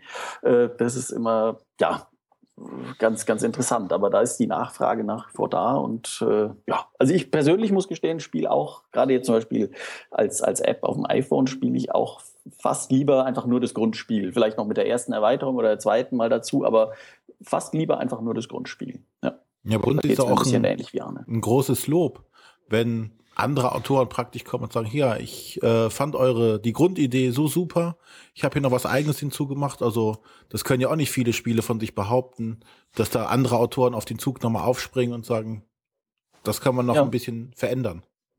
Ja, schöne Sache eben. Also ich denke auch, es kommen wirklich wöchentlich neue Ideen rein, die wir uns auch anschauen und viele davon gibt es schon oder sind vielleicht nicht so originell oder sind einfach viel zu kompliziert. Also wir haben auch wahnsinnig viele Vorschläge für Erweiterungen, die dann aus dem Carcassonne irgendwie ein Drei-Stunden-Spiel machen. Das halten wir dann für nicht so sinnvoll. So Aber es ist doch schon ein Drei-Stunden-Spiel, wenn du alle Erweiterungen auf einmal ja, spielst, oder? Das ist richtig, genau, ja, das stimmt, ja. Also was, was wir ganz oft hören, dass Leute wirklich mehrere Grundspiele zusammenschmeißen und äh, dann auch zwei, drei Stunden Carcassonne spielen, ist richtig, ja. Ach, du Genau. Aber einen großen Tisch. Das wird, Ja, richtig. Wer, wen es aus dem interessiert, es wird ja diese Woche ein Update für die Carcassonne-App geben von den Coding Monkeys. Da kann man äh, anscheinend, ich habe selber noch nicht ausprobiert, dann auch zwei Grundspiele zusammenspielen. Genau. Also Ob's in, mehr sind, weiß ich nicht, aber ja. In, in dem Fanboys-Podcast haben sie das angekündigt, dass man wirklich eine 2X-Variante, also eine, eine, Version mit zwei ähm, Grundspielen spielen kann. Einfach dann doppelt so lang, doppelt so groß. Genau, ähm, genau. Ich weiß nicht, ich glaube, das kostet dann nochmal irgendwie einen In-App-Kauf oder irgendwie sowas. Das kann aber, sein, ja. Ähm, ja, komm, kommen wir mal zu den Coding Monkeys. Wie ist denn das entstanden?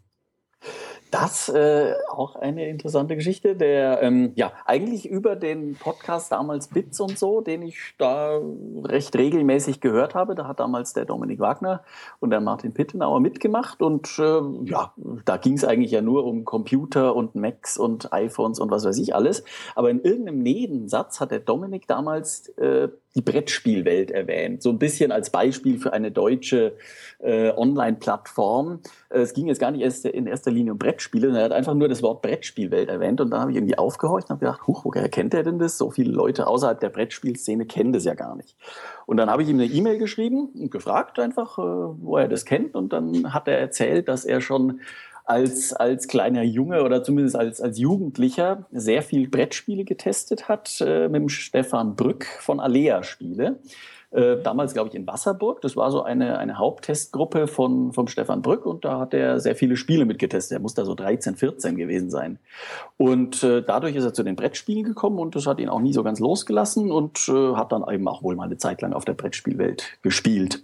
Genau, und so sind wir ins Gespräch gekommen und äh, ich glaube, er hat dann die Frage gestellt, sag mal, gibt es eigentlich schon eine Carcassonne-App oder gibt es schon eine Firma, die daran arbeitet? Und damals hatten wir da halt noch nichts. Äh, genau, und dann sind wir da sehr schnell zusammengekommen. Und die haben sich dann da echt wahnsinnig eingehängt. Das war echt irre. Also sie haben sich viel Zeit gelassen und das versucht so gut wie möglich hinzukriegen und haben dann da echt eine sehr schöne App rausgebastelt spiele ich selber heute noch fast täglich. Ja, man merkt auch, dass ich hatte auch damals den Bits und so Podcast gehört oder hören immer noch.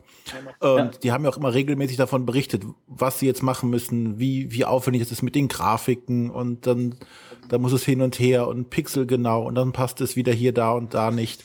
Also es klang schon alles sehr spannend und wie viel ja. Energie die wirklich da reingesteckt haben und wie viel Liebe zum Detail auch. Absolut, ja. Also die haben da auch wirklich, sind da meiner Meinung nach auch ein ziemlich großes finanzielles Risiko eingegangen, weil das haben wirklich komplett sie übernommen, das wollten sie auch so. Äh, zum Glück hat sich dann ausgezahlt, aber es hätte natürlich auch schief gehen können. Also das, die haben da wirklich richtig viel Geld reingesteckt, äh, irgendwie Grafiken von einer Firma aus den USA machen lassen äh, und keine Ahnung, die Musik irgendwie extra machen lassen. Also es war wirklich wahnsinnig aufwendig und wir haben zwischendurch auch mal gedacht, hm, mal gucken, ob die überhaupt noch fertig werden jemals. aber sie haben uns dann schon immer Zwischenstände gezeigt und das sah eigentlich alles vielversprechend aus. Und ja, am Ende hat sich das echt ausgezahlt, da, da sich viel Zeit zu lassen und das so gut hinzukriegen wie möglich. Und was eben toll bei denen ist, die äh, haben es dann danach nicht einfach laufen lassen, sondern arbeiten da nach wie vor ständig dran. Also nicht nur mit Updates, sondern auch irgendwie irgendwelche technischen Verbesserungen, dass irgendwas gut läuft und so. Also das ist wirklich eine tolle Truppe. Die machen das ganz super. Ähm, aber mit der Xbox-Version haben die nichts zu tun, oder? Nee. Die gab es nee, ja wahrscheinlich schon weit, weit vorher wahrscheinlich. Ne? Also ich glaube, ja, ich habe gerade mal geguckt, die ist ja, ja, schon sehr viel älter. Richtig. Genau, das, ich, das damals, ich weiß es nicht mehr, ob es Microsoft selber war oder Sierra Online, irgendwie sind die auf uns zugekommen. Äh, genau, das war völlig unabhängig davon. Und ähm, ja, die war technisch jetzt nicht so überragend, spielt sich auch ganz okay, aber war, war jetzt nur ganz nett, meiner Meinung nach. Ja, muss ja auch mit dem Controller spielbar sein. Das ist dann schon Richtig. wieder. Also ich gucke ich guck gerade, die ist also 2007 veröffentlicht. Das ist ja schon ah, ja. ein bisschen her. Genau. genau. aber ich, ich höre halt auch äh, amerikanische Videospiel-Podcasts und dort wurde auch ab und zu nochmal über Carcassonne geredet, so als, als ah. Brettspiel, was man auf der Konsole spielen kann. Also es ist schon noch in, in äh, im, im, Bewusstsein. Also es ist ja. auch noch, dass es das noch so gibt. Also auf der 360 kann man es zum Beispiel relativ gut. Also man kann es halt mit dem Controller okay spielen, sagen wir mal so. Ja. Touch ist natürlich da äh, fort, ja. vor, im Vorteil. Es gibt da sogar Erweiterungen, sehe ich gerade. Ja, die haben König da schon und Baron. Energie reingesteckt, genau richtig. Und es ist auch irgendwie haben da eigene Grafik dazu gebastelt. Also eigentlich schon eine ganz schöne Sache, ja. Mhm. Ähm, also ich meine, ich erinnere mich ja auch, ich habe das schon vor über zehn Jahren hatte ich das ja auch schon auf dem PC gespielt. Da war das von, ich glaube, Koch Media damals. Sie hatten auch eine ja. Umsetzung gemacht. Ähm, habt ihr da irgendwie jemals forciert und gesagt, wir suchen jetzt jemanden, der uns das umsetzt? Oder ist das immer nur durch Zufall entstanden, weil einer auf euch zugekommen ist? Also zu der Zeit haben wir es, glaube ich, nicht so forciert. Die haben die eigentlich immer auf uns zu. Also Koch Media, das war zum Beispiel ein, ein ganz Spieleverrückter, der auch heute noch, glaube ich, bei Koch Media arbeitet. Der äh, war einfach ein Riesenfan, ist auch ein super Carcassonne-Spieler. Also gegen den habe ich noch nicht sehr oft gewonnen. Äh, der, wir spielen öfter mal die, die iPhone-App gegeneinander. Ähm, und der wollte das einfach machen, weil er es toll fand. Ich glaube, entwickelt haben entwickelt haben es, glaube ich, irgendwelche russischen Entwickler, soweit ich mich erinnere. Und es oh. war auch spieltechnisch war es wirklich unglaublich gut, die, die PC-Version. So rein optisch äh, geht so, mhm. also, aber sie war wirklich spieltechnisch. Also die KI-Gegner waren unglaublich stark. Das war äh, wirklich sehr gut programmiert, muss man sagen. Ist jetzt leider, ich weiß gar nicht, ob die noch im Handel ist. Ich glaube schon, aber ist jetzt nicht mehr so, so der große Verkaufsschlager, die PC-Version. Kann man, kann man noch kaufen. Ich glaube, man, man kriegt sie noch, ja, genau. Ja, man kriegt sie noch für 5 Euro. Tja, fast so teuer wie das ja, also, Spiel an sich. Äh, wer Carcassonne irgendwie digital spielen möchte, der hat da, glaube ich, genug, genug Möglichkeiten, das irgendwo ja, zu finden. Aber wenn da ja so viele PC-Umsetzungen auch existieren, heißt es ja auch, das ist kann man ja schon sagen, ein Klassiker richtig geworden.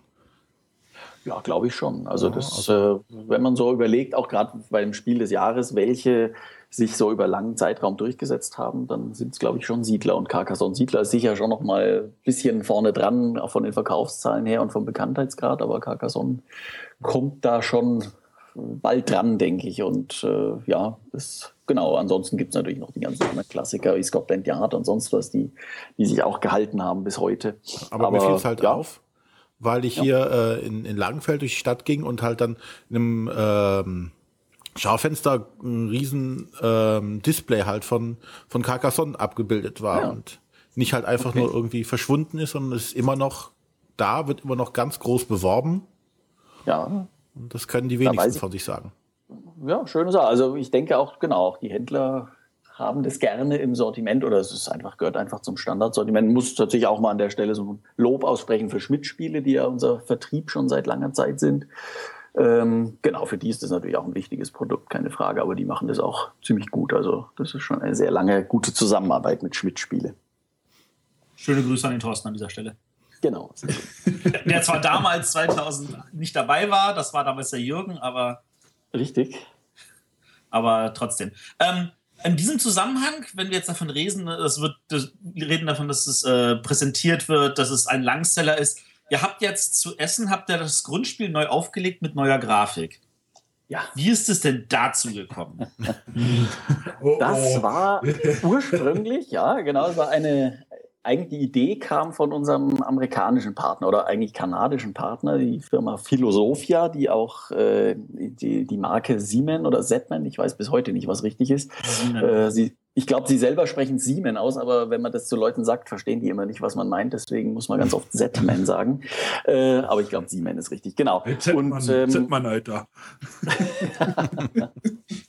und Philosophia oder äh, die, die Inhaberin, die Sophie Gravel, äh, mit der arbeiten wir schon relativ lang zusammen. Die haben auch irgendwann die französische Version äh, übernommen und äh, sie hat auch immer, sie wollte immer die amerikanische Version machen. Damals haben wir das, äh, war das noch bei Rio Grande Games und äh, als es mit Rio Grande Games so ein bisschen auseinanderging, äh, stand sie natürlich sofort äh, da und hat gesagt, ja, ich würde das gern weitermachen und genau, das ist jetzt unser neuer amerikanischer Partner seit einer Weile und sie äh, hat dann irgendwann gesagt, sie würde gerne eine eine etwas frischere, modernere Grafik machen, weil sie es dann einfach besser verkaufen kann in, auf dem amerikanischen Markt.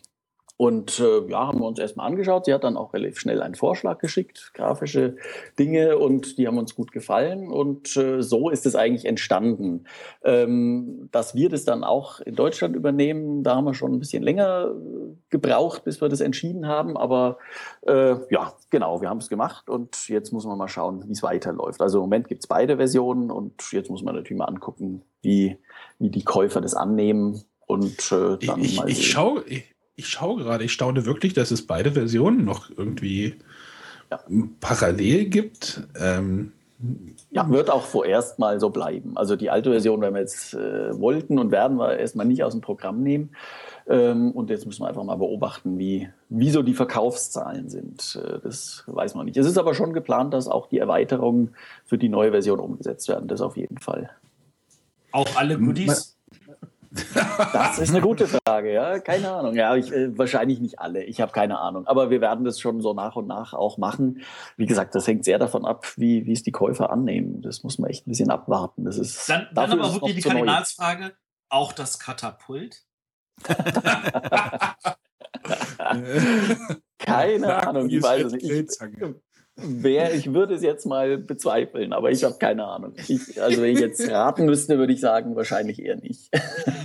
aber was okay. sich ja beim neuen Design nicht geändert hat, ist ja der Miepel. Und Ach. wie ist es eigentlich zu dem jetzt so bekannten Miepel gekommen? Ja, also der ist tatsächlich eine, eine Schöpfung von Bernd Bonhoeffer. Der hat damals, ja, wir haben halt überlegt, was nehmen wir da für, für Figürchen für das Spiel. Ich glaube, im Originalprototyp waren es, äh, ich schätze mal, das waren so Mensch, ärger dich nicht, Pöppel. Genau weiß ich es aber nicht mehr. Müssten wir nochmal raussuchen. Irgendwelche Figürchen waren da drin und er hat damals einfach so ein Blatt Papier vor sich liegen gehabt und äh, macht er auch heute noch gerne und einfach so mal drauf losgezeichnet. Und irgendwann hat er diese Formen gehabt und alle haben gesagt, ach, der sieht aber nett aus. Und äh, genau, dann haben wir so ein paar Holzmuster von der Firma Seidenstücke anfertigen lassen und äh, verschiedene Größen, auch ein bisschen Abwandlungen, Arme ein bisschen höher, ein bisschen tiefer. Und äh, ja, dann haben wir irgendwie den rausgesucht und ins Spiel reingetan. Auch das war damals wirklich so, ach, einfach mal eine nette Figur machen, die, die niedlich aussieht, so ungefähr. Aber dass der so, so sich durchsetzt, war auch nicht zu erwarten, muss man sagen. Also, ja, es ist ja die Ikone der Brettspieler sozusagen. ja. Ich meine, ja, wir haben ja auch sogar in unserem Logo, ja. ja. Wobei ja, ich glaube, das hängt damit zusammen, ihr habt das nicht schützen lassen. Ähm, es ist, sagen wir mal so, teilweise, aber äh, wir haben es zu spät gemerkt, dass wir es hätten machen sollen. Das ist richtig. Also die, äh, es ist so ein bisschen eine, eine Grauzone, aber im Prinzip ist es nicht wirklich geschützt, das ist richtig, genau. Also wir haben den Carcassonne, den Schriftzug schützen lassen, äh, den Miepel selber nicht und wir haben dann irgendwann mal angefragt, ob man das noch nachträglich machen kann. Äh, ist fast unmöglich, das nachträglich zu machen. Also man müsste, es wäre wahnsinnig aufwendig. Und äh, zum Glück verstehen sich die ganzen Spieleverlage untereinander sehr gut, so dass es eigentlich immer, wenn eine andere Firma den irgendwie in ihr Spiel tun will, fragen die normalerweise bei uns an, auch einfach, weil man das halt so macht. Also eigentlich passiert es ständig. Meinst du nicht, dass wenn wenn ihr den geschützt hättet, dann wäre der nicht so erfolgreich geworden? Das ist eine sehr gute Frage, ja. ja. Das ist äh, durch, durchaus möglich, ja. ja. Kann, kann gut sein. Absolut, ja. Es ist ja immer so eine Sache, genau, wenn man irgendwie Anwälte losschickt und sonst was, äh, das kann ja auch ziemlich nach hinten losgehen. In dem Fall war es vielleicht sogar gut, dass es so gelaufen ist, ja, ist richtig. Ähm, ich würde, also ein, eine Sache, die mich auf jeden Fall noch interessiert, ist, es gibt eine Carcassonne-Version, die es nicht auf Deutsch gibt. Ja. Und zwar Ark of Covenant. Ja, es ist nur fast richtig. Es gab davon auch eine deutsche Version. Hast Echt? du die gar nicht in deiner Sammlung? Nein, die habe ich nicht in meiner Sammlung. Ich habe ich es einmal auf Englisch mir besorgt und ich dachte mir so, warum gibt es die eigentlich nicht auf Deutsch? Bis ich das Spiel in der Hand hatte und sagte, ja, das braucht man auch eigentlich nicht auf Deutsch. Wie, wie, wie kam es denn zu der Version? Ja, das ist, äh, da gab es einen, ich habe schon lange nichts mehr von ihm gehört, Jeremy hieß er, glaube ich, denn Jeremy Young, glaube ich, aber den Nachnamen bin ich mir nicht sicher. Ähm, der kam auf irgendeiner Messe auf uns zu, war großer Carcassonne-Fan und ähm, der kam aus irgendeiner religiösen Gemeinschaft, ich glaube, es ist Mormonen, wenn mich nicht alles täuscht. Äh, also er kam auch aus, aus Utah oder so. Ich glaube, das ist ja so da die, sind es die Mormonen? Ich helfe mir mal, ja. ich bin mir nicht ganz sicher, ja, ich glaube schon. Ich glaube ja. Und er wollte eben so eine christliche Carcassonne-Version machen und äh, hatte auch gesagt, er finanziert es selber und lässt es äh, drucken und so weiter. Haben wir dann alles machen lassen. Und ähm, das Spiel, er hat dann selber, glaube ich, eine deutsche Firma oder einen deutschen Verlag gesucht, der das, der eben auch so, so christliche äh, Produkte im Programm hat. Äh, und der hat da, die haben da eine relativ kleine Auflage von gemacht. Wir haben noch irgendwo im Büro einen liegen. Äh, ich weiß aber leider selber nicht mehr, wie es hieß. Ich glaube, irgendwas Baumeister des Königs oder sowas. Da müsste ich mal nachgucken. Die Auflage war aber wirklich klein. Also es waren höchstens 1000 Stück, die der davon produzieren hat lassen. Wenn ich was finde, schicke ich dir mal was zu, Matthias. Okay. Äh, für alle Hörer, die jetzt ein bisschen verwundert sind, also es ist tatsächlich das reguläre 0815 Carcassonne mit Bibelthema. Ja, ja, ja. Es ist, also du äh, hast eine Wüste. irgendwie eine Wüstengegend und ja, das war. Also, ich glaube, es gibt eine kleine regeltechnische Änderung, die weiß ich aber jetzt nicht mehr genau. Was aber im Spiel drin ist, ganz wichtig, ist eine Bundeslade. Was die macht, weiß ich nicht mehr. Das war irgendwie so ein Pappaufsteller oder sowas. Ich, äh, keine Ahnung, was der, was der für, für eine Bedeutung hatte, aber die, es gibt eine Bundeslade im Spiel. Also für die ja, und in der, in der Erweiterung dazu. So. In Erweiterung dazu kommt dann Indiana Jones über den Spielplan und will die. Äh, nein, wir sollten uns darüber nicht irgendwie herziehen. Ähm. Nein, nein. Ja, aber es ist trotzdem eine skurrile Sache, ja. Ja, das war, sehr, ja. das war sicher die skurrilste Variante, ja. Vor allem, dass, dass Hans im Glück für solche Sachen auch immer offen ist. Oder seid ihr das nur damals gewesen und heute werdet ihr da eher vorsichtig? Och, nö, glaube ich nicht. Nee, also das äh, reden kann man da immer mit uns. Also auch als Beispiel, irgendwie, ich glaube, letztes Jahr kam irgendjemand auf uns zu, irgendeine Aus, was war denn das? Irgend, aus irgendeinem Land kam jemand und hat gesagt, er würde gerne Carcassonne-Version machen. Aber wenn er das Spiel veröffentlicht, muss auf den Klöstern äh, das kleine Kreuz oben weg. Also es war vermutlich irgendein arabisches Land, ich weiß es nicht. Äh, nicht mehr ganz in Erinnerung was es war. Er hat auf jeden Fall gesagt, da, da darf kein Kreuz drauf sein, sonst kauft es keiner. Also das, äh, wenn dann vielleicht noch ein Halbmond drauf oder sowas, aber ohne Kreuz, sonst kann er es nicht verkaufen. Ist aber bis heute, glaube ich, nichts draus geworden aus der Geschichte. Aber wie gesagt, reden kann man damit uns immer und wir überlegen uns schon, ob man das äh, wie umsetzen kann, wenn da, wenn da ein Partner kommt und Ideen hat. Also ihr seht, Hans im Glück ist ein Verlag, der aus lauter coolen Socken besteht, die für alles offen sind.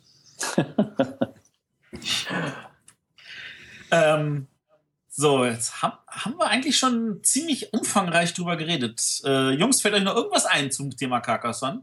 Ja, ja die neuen Versionen. Genau, die Around the World.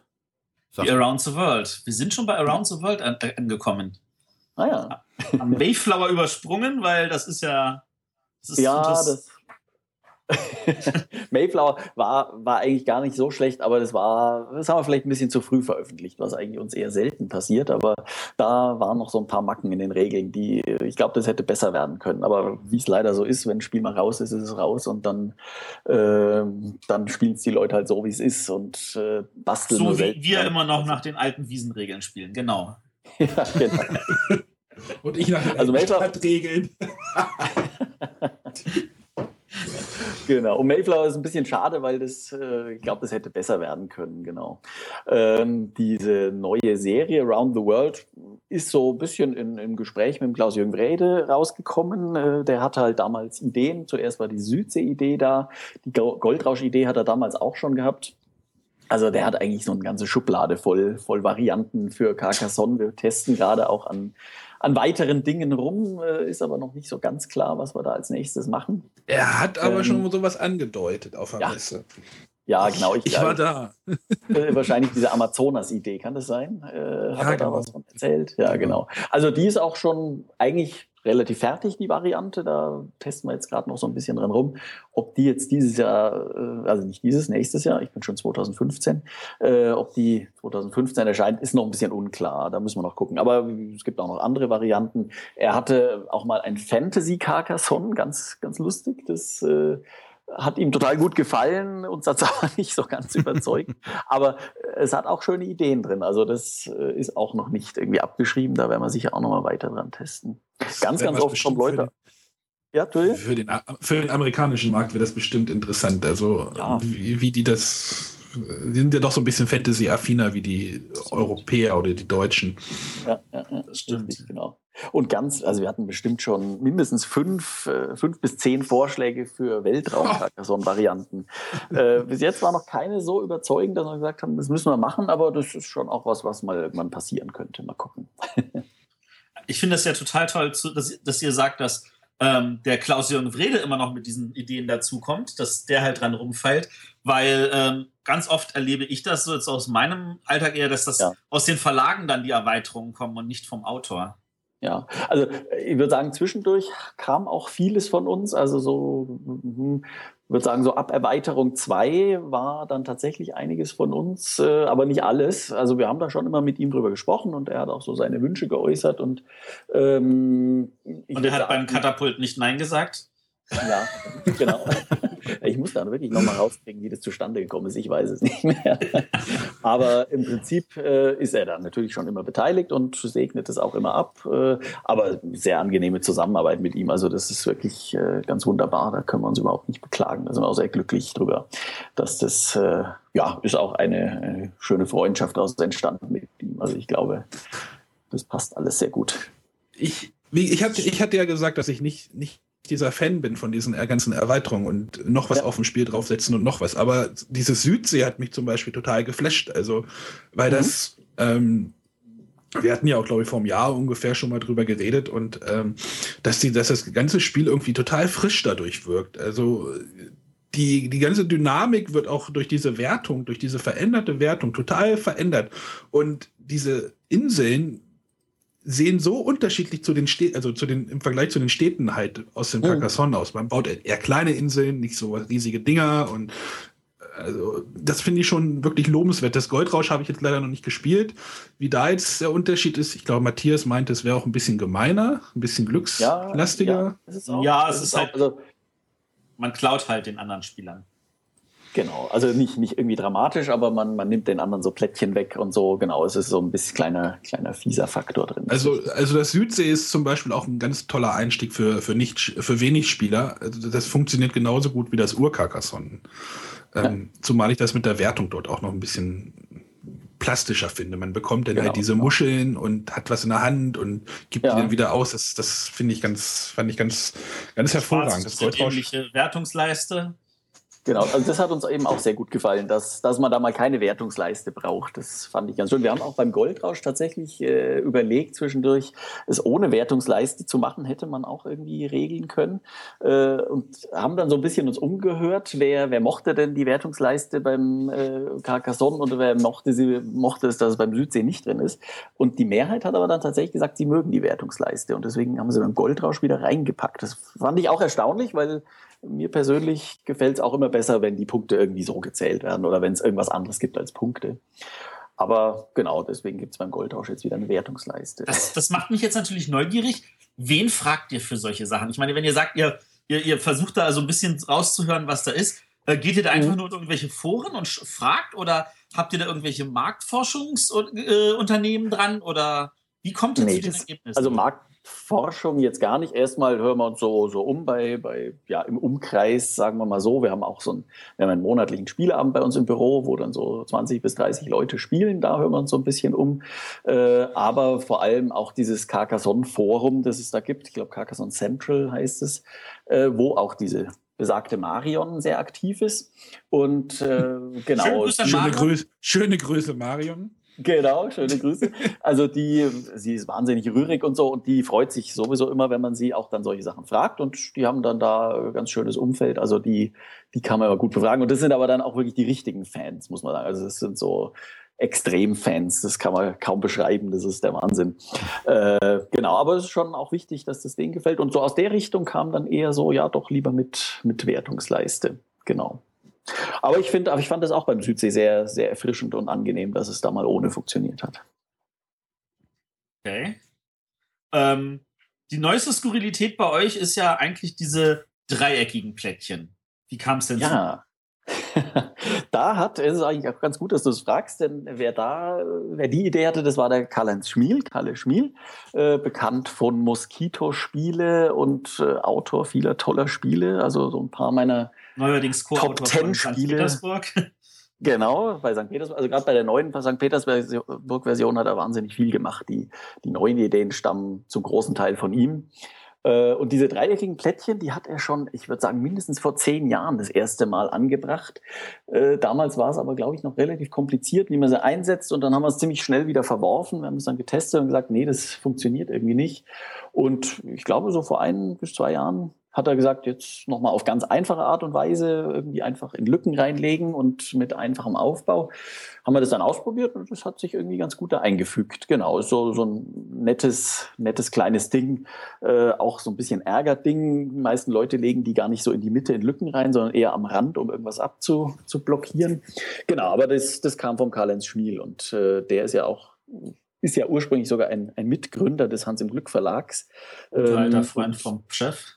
Genau, genau. Und testet bis heute jede Woche ein, zwei Mal mit uns. Also wir haben zwei feste Testtermine im Büro und da ist er normalerweise eigentlich immer dabei bereitet auch Spiele vor, Prototypen zum Testen und ganz viele Ideen in Hans im Glücksspielen stammen auch von ihm. Also da, der ist, der ist nach wie vor sehr kreativ, auch wenn er jetzt schon länger nichts Neues selber mehr veröffentlicht hat als Autor, aber von ihm kommen da eigentlich ganz tolle Ideen. Und wie gesagt, das neue St. Petersburg ist äh, ja eigentlich zum Großteil aus seiner Feder.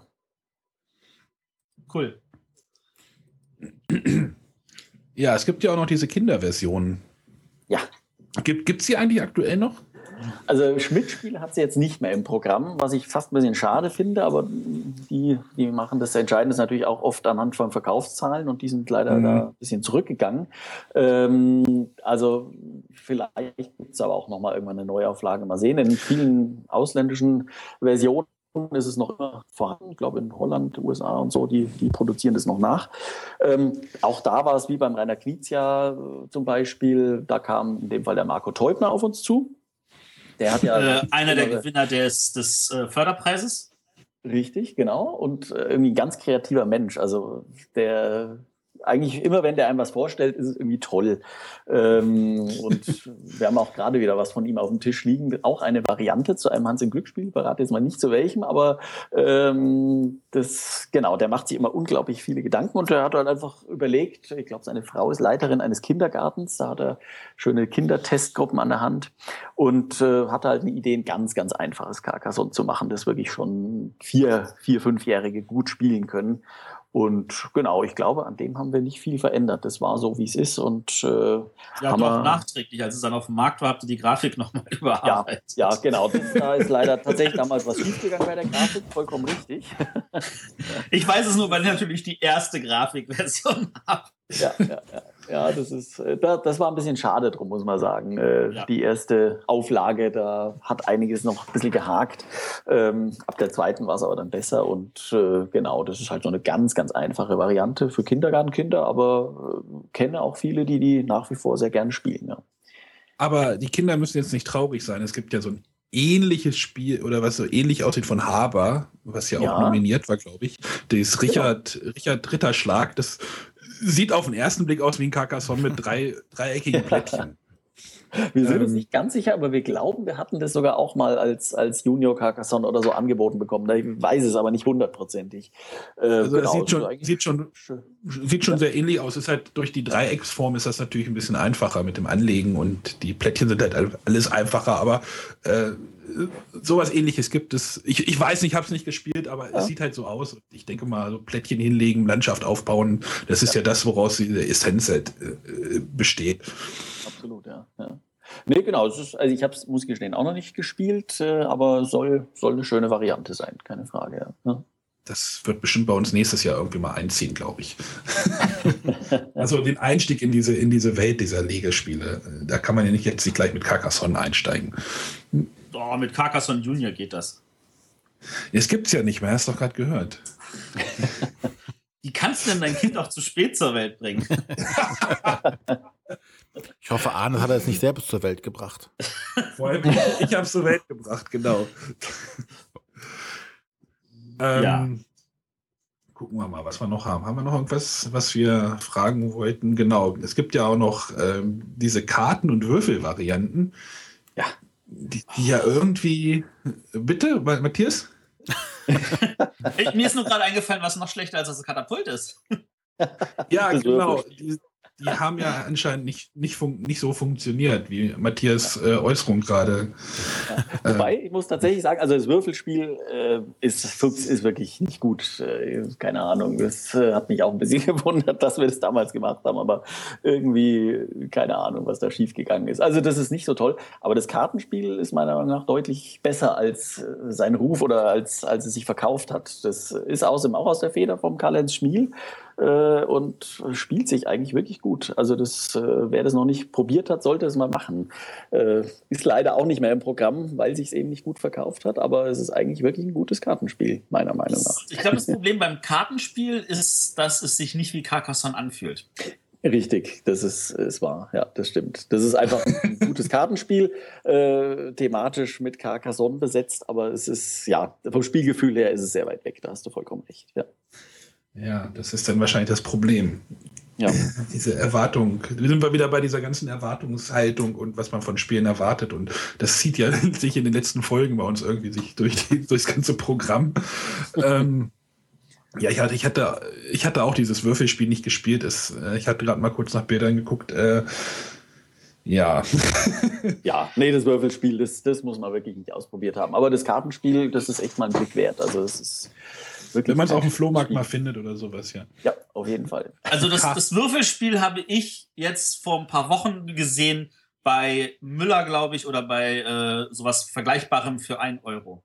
Also ja, wer ein paar schöne Würfel braucht, für einen Euro, neun Stück, kann man nicht klein sein. Genau. Auf den Würfeln ist ja auch ein Katapult abgebildet. Ja, siehst du, da, da haben wir wieder. Wahrscheinlich hat es deswegen nicht funktioniert. Hättet ihr mal stattdessen eine Zange genommen? Vollkommen richtig. Genau, aber es wird weiter an Carcassonne gearbeitet. Ähm, es, es, sind denn, ich meine, ich fand es total bemerkenswert, dass jetzt irgendwie im letzten Jahr diese Schaf- und Hügel-Erweiterung noch rausgekommen ist. Ich meine, mhm. wir hatten ja gesagt, das Spiel ist jetzt irgendwie 15 Jahre alt oder genau, wenn er es nächstes Jahr, also wenn er es 2015 ja. hört, sind wir beim 15. oder genau. Äh, dass man dann noch mal quasi die neunte, neunte, also ich sag's mal, die neunte große Erweiterung rausbringt. Diese ganzen Mini-Erweiterungen zähle ich jetzt einfach mal nicht mit. Dass man da noch mal versucht, da irgendwie neben dieser neben dieser Around the World Geschichte noch mal eine andere Erweiterung zu platzieren. Wie ist denn, wie ist denn das angekommen und wie ist denn bei den Spielern? Ja, also eigentlich ziemlich gut. Also wüsste jetzt wenig negative Stimmen dazu, ganz im Gegenteil. Also äh, gerade diese Fangemeinde, die halt nicht so klein ist, äh, die freuen sich einfach immer, wenn sie was Neues kriegen. Und dann nehmen sie meistens aber auch nur einen Teil von der Erweiterung, mit dem sie dann spielen. Die Erweiterungen sind ja meistens so, so aus zwei, drei Einzeldingen zusammengesetzt. Das ist ja eigentlich nie oder fast nie so, dass es eine, eine große Regel dazu kommt, sondern zwei, drei kleine Sachen und jeder pickt sich dann eben das raus, was ihm gefällt. Also das ist auch das Feedback von den Leuten. Und manche, wie gesagt, nehmen einfach nur die Plättchen und lassen alle Regeln weg und spielen einfach nur, weil sie freuen sich, dass sie neue Plättchen haben. Also die Reaktionen auf diese Erweiterung sind nach wie vor wirklich gut. Das ist, äh, erstaunt uns was selber immer wieder, weil die Spieleszene natürlich immer jammert und sagt, um Gottes Willen schon wieder, wer will denn das alles haben?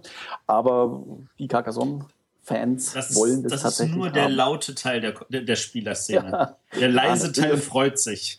Ich kann das ja auch selber nachvollziehen. Also ich spiele selber und sammle und sonst was, aber ähm, Genau, nee, also gerade auf Schaf und Hügel war, die, war das Feedback sehr gut und ich denke auch, dass wir irgendwann mal eine zehnte Erweiterung machen. Ich, ich wollte gerade fragen, wird es eine Jubiläumszehnte große Erweiterung geben? Also, also ich weiß es nicht, keine Ahnung. Wir haben noch nichts fest eingeplant, aber und ob die dann nächstes oder übernächstes Jahr kommt, weiß ich auch noch nicht. Also, aber und kommt sie dann nur mit neuer oder auch mit alter Grafik? das, auch das weiß ich nicht, keine Ahnung. Zwischen, ja, zwischen, zwischen Schafe und Hügel und der vorletzten Erweiterung sind hier, liegen ja auch irgendwie jetzt, glaube ich, vier Jahre Jahre oder sowas. Ja, da war mal ein bisschen größerer Zeitraum, ist richtig. Aber genau. da wurden ja dann diese Mini, Mini-Erweiterungen nochmal dazwischen geschoben, diese, die, die man so in so einem kleinen genau. Würfel, Würfelpäckchen kauft. Oder ja, richtig. Ja, da gab es ja diese sieben Erweiterungen in sechs Schachteln. Genau. die sind außerdem auch erstaunlich äh, gut gelaufen und laufen nach wie vor sogar relativ gut. Also die, die stehen halt so in, in so einem, in, in, einem Spieleladen meistens direkt an neben der Kasse und das sind dann ja. wahrscheinlich so wie diese Quengelartikel. Super. ich will eine neue Carcassonne ja. Nee, da sagt sich der Papa dann wahrscheinlich auch so eine neue Carcassonne-Erweiterung, die passiert so, die lege ich jetzt so mit da drauf.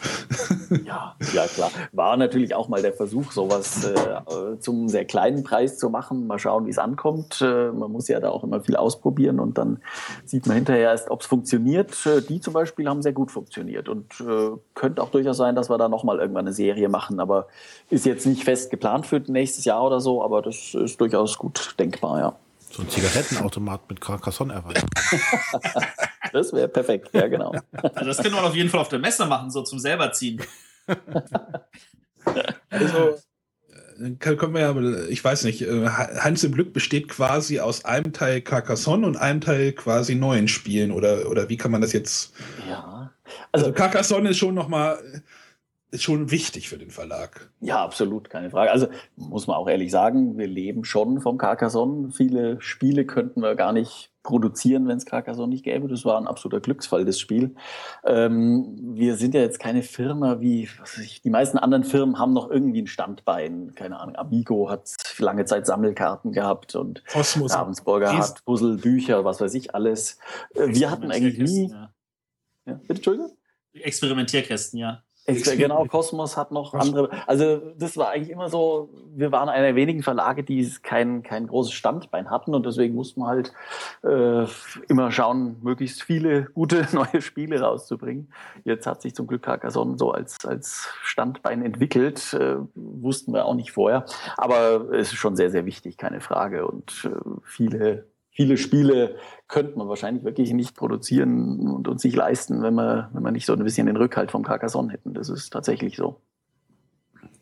Ähm, macht das gefühlt auch frei? Also zu sagen, es ist jetzt völlig egal, ob das neue Spiel erfolgreich ist, weil Carcassonne bezahlt das alles? Hm, Nee, das, das würde ich nicht sagen. Also es ist schon gerade, also uns tut es auch tatsächlich persönlich weh, wenn's, wenn irgendein Spiel mal so richtig durchfällt. Und wir hatten auch in den letzten Jahren immer mal wieder welche, die, die total gefloppt sind. Das ist einfach, weiß man einfach vorher auch oft nicht. Ähm, doch, das ist schon, schon bitter, wenn, wenn ein Spiel irgendwie nicht mehr das reinbringt, was es gekostet hat in der Entwicklung. Und ähm, Beispiel Titania vor ein paar Jahren, das äh, war, war einfach nicht erfolgreich und hat sich nicht gut verkauft und das ist dann schon ärgerlich. Wie gesagt, genau, irgendwie letztlich fängt es dann Carcassonne schon noch auf, aber ärgerlich und schade ist es natürlich trotzdem, auch für den Autor immer, klar. Aber ihr, ihr habt schon das Gefühl der Freiheit, das Spiel muss jetzt nicht zu der Messe fertig werden, sondern wir können uns auch leisten, lieber ein halbes Jahr später rauszukommen und dafür ist das Spiel dann besser. Also das versucht man normalerweise eigentlich immer zu machen. Gibt auch da Ausnahmen, wo man dann äh, in letzter Sekunde vielleicht noch eine falsche Entscheidung getroffen hat und das Spiel ist dann zu früh rausgekommen. Wie gesagt, dieses May Mayflower, denke ich, hätte gut noch ein halbes Jahr gebraucht. Fallen auch noch ein paar andere Beispiele ein, aber letztlich versucht man schon immer ein Spiel wirklich so gut wie möglich rauszubringen. Also wir haben jetzt für Nürnberg hatten wir ursprünglich ein Spiel vor, das wird jetzt nochmal verschoben auf, auf Herbst, weil es einfach noch nicht so ist, wie wir es uns vorgestellt haben. Und gibt auch Spiele, die im Laufe der Entwicklung äh, sich in eine falsche Richtung entwickelt haben, die wir dann ganz canceln mussten. Also das kommt schon, das kommt gar nicht so selten vor. Ja. Das ist ja immer das, das Hans im Glück-Mysterium. Wie sieht das neue Spiel aus auf der Messe? Das ist ja immer so ein bisschen, so ein bisschen Geheimnis. Ja. Ja, ihr macht ja diesen, diesen Neuheiten-Hype macht ihr in dem Sinne nicht mit, weil ihr einfach sagt, wir, wir hauen es einfach raus und wir sind Hans im Glück und wir können uns leisten, dass die Leute dann eh zu uns kommen, um sich das anzugucken.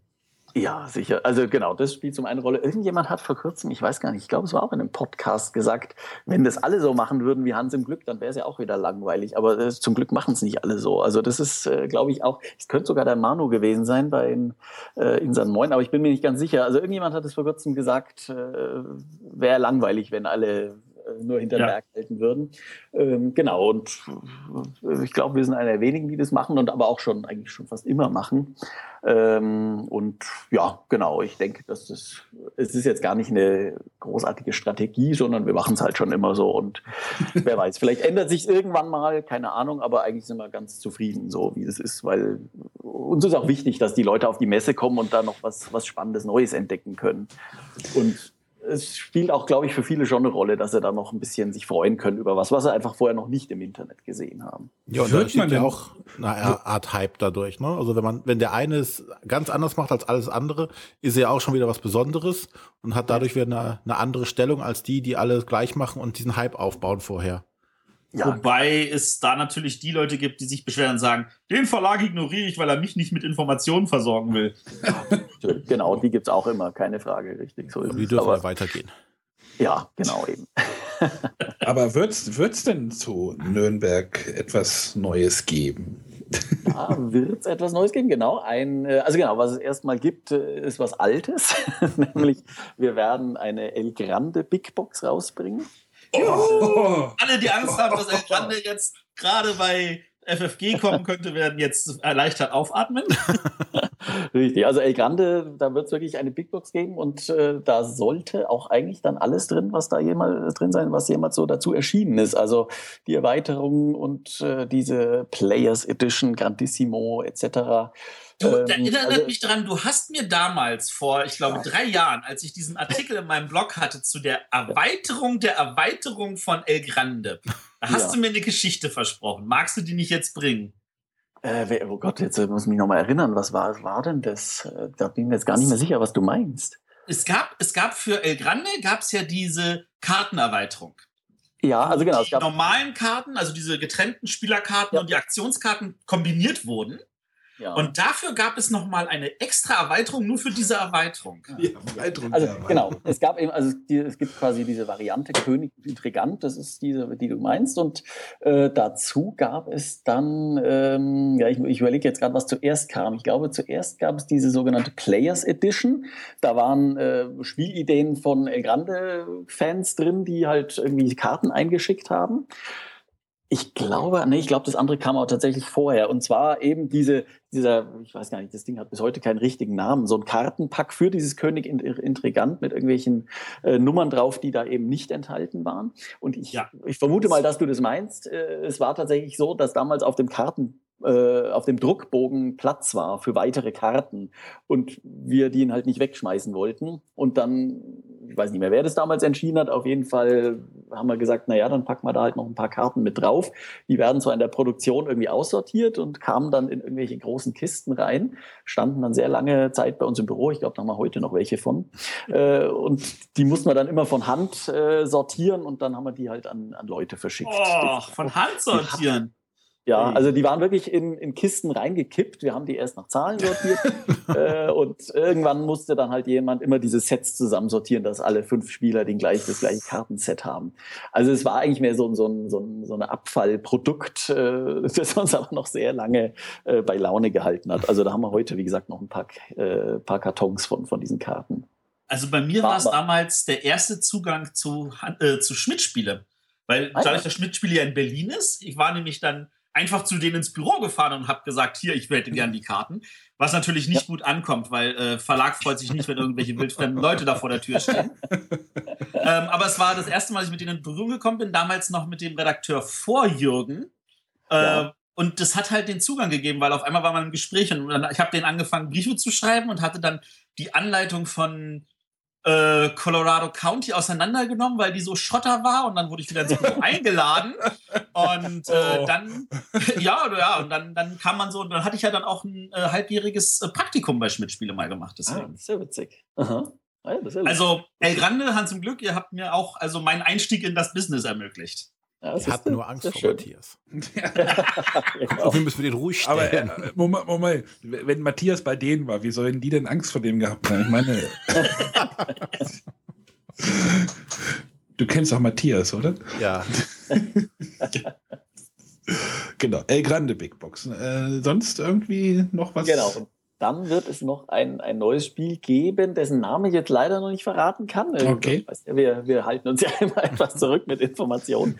Aber es wird ein, ein großes neues Spiel. Also, noch ein äh, großes neues Ei, ei, ei. Ein, ein, ja, eine wirklich größere Neuheit, Spieldauer so, sagen wir mal so 120 Minuten, 90 bis 120, je nach Erfahrung und wird ein größeres Spiel. Äh, ja, mehr, mehr kann ich jetzt noch nicht verraten. Das muss man jetzt noch ein bisschen spannend machen, aber äh, ich glaube, so die Leute, die KK, äh, nicht KK, sondern die Hans im Glücksspiele gerne mögen, so die etwas anspruchsvolleren, denen dürfte das auch gefallen. Ich überlege gerade, ob Matthias vielleicht schon mal ein Prototyp davon gespielt hat, aber ich bin nicht sicher.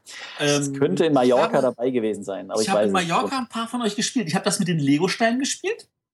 Das ja, fand ich toll. Das ist noch immer in Planung, aber wird noch nicht erscheinen. Und dann habe ich noch eine Kartenspielversion von einem Super, äh, von einem Super Brettspiel von euch gespielt. Ah ja, das ja, auch super klasse.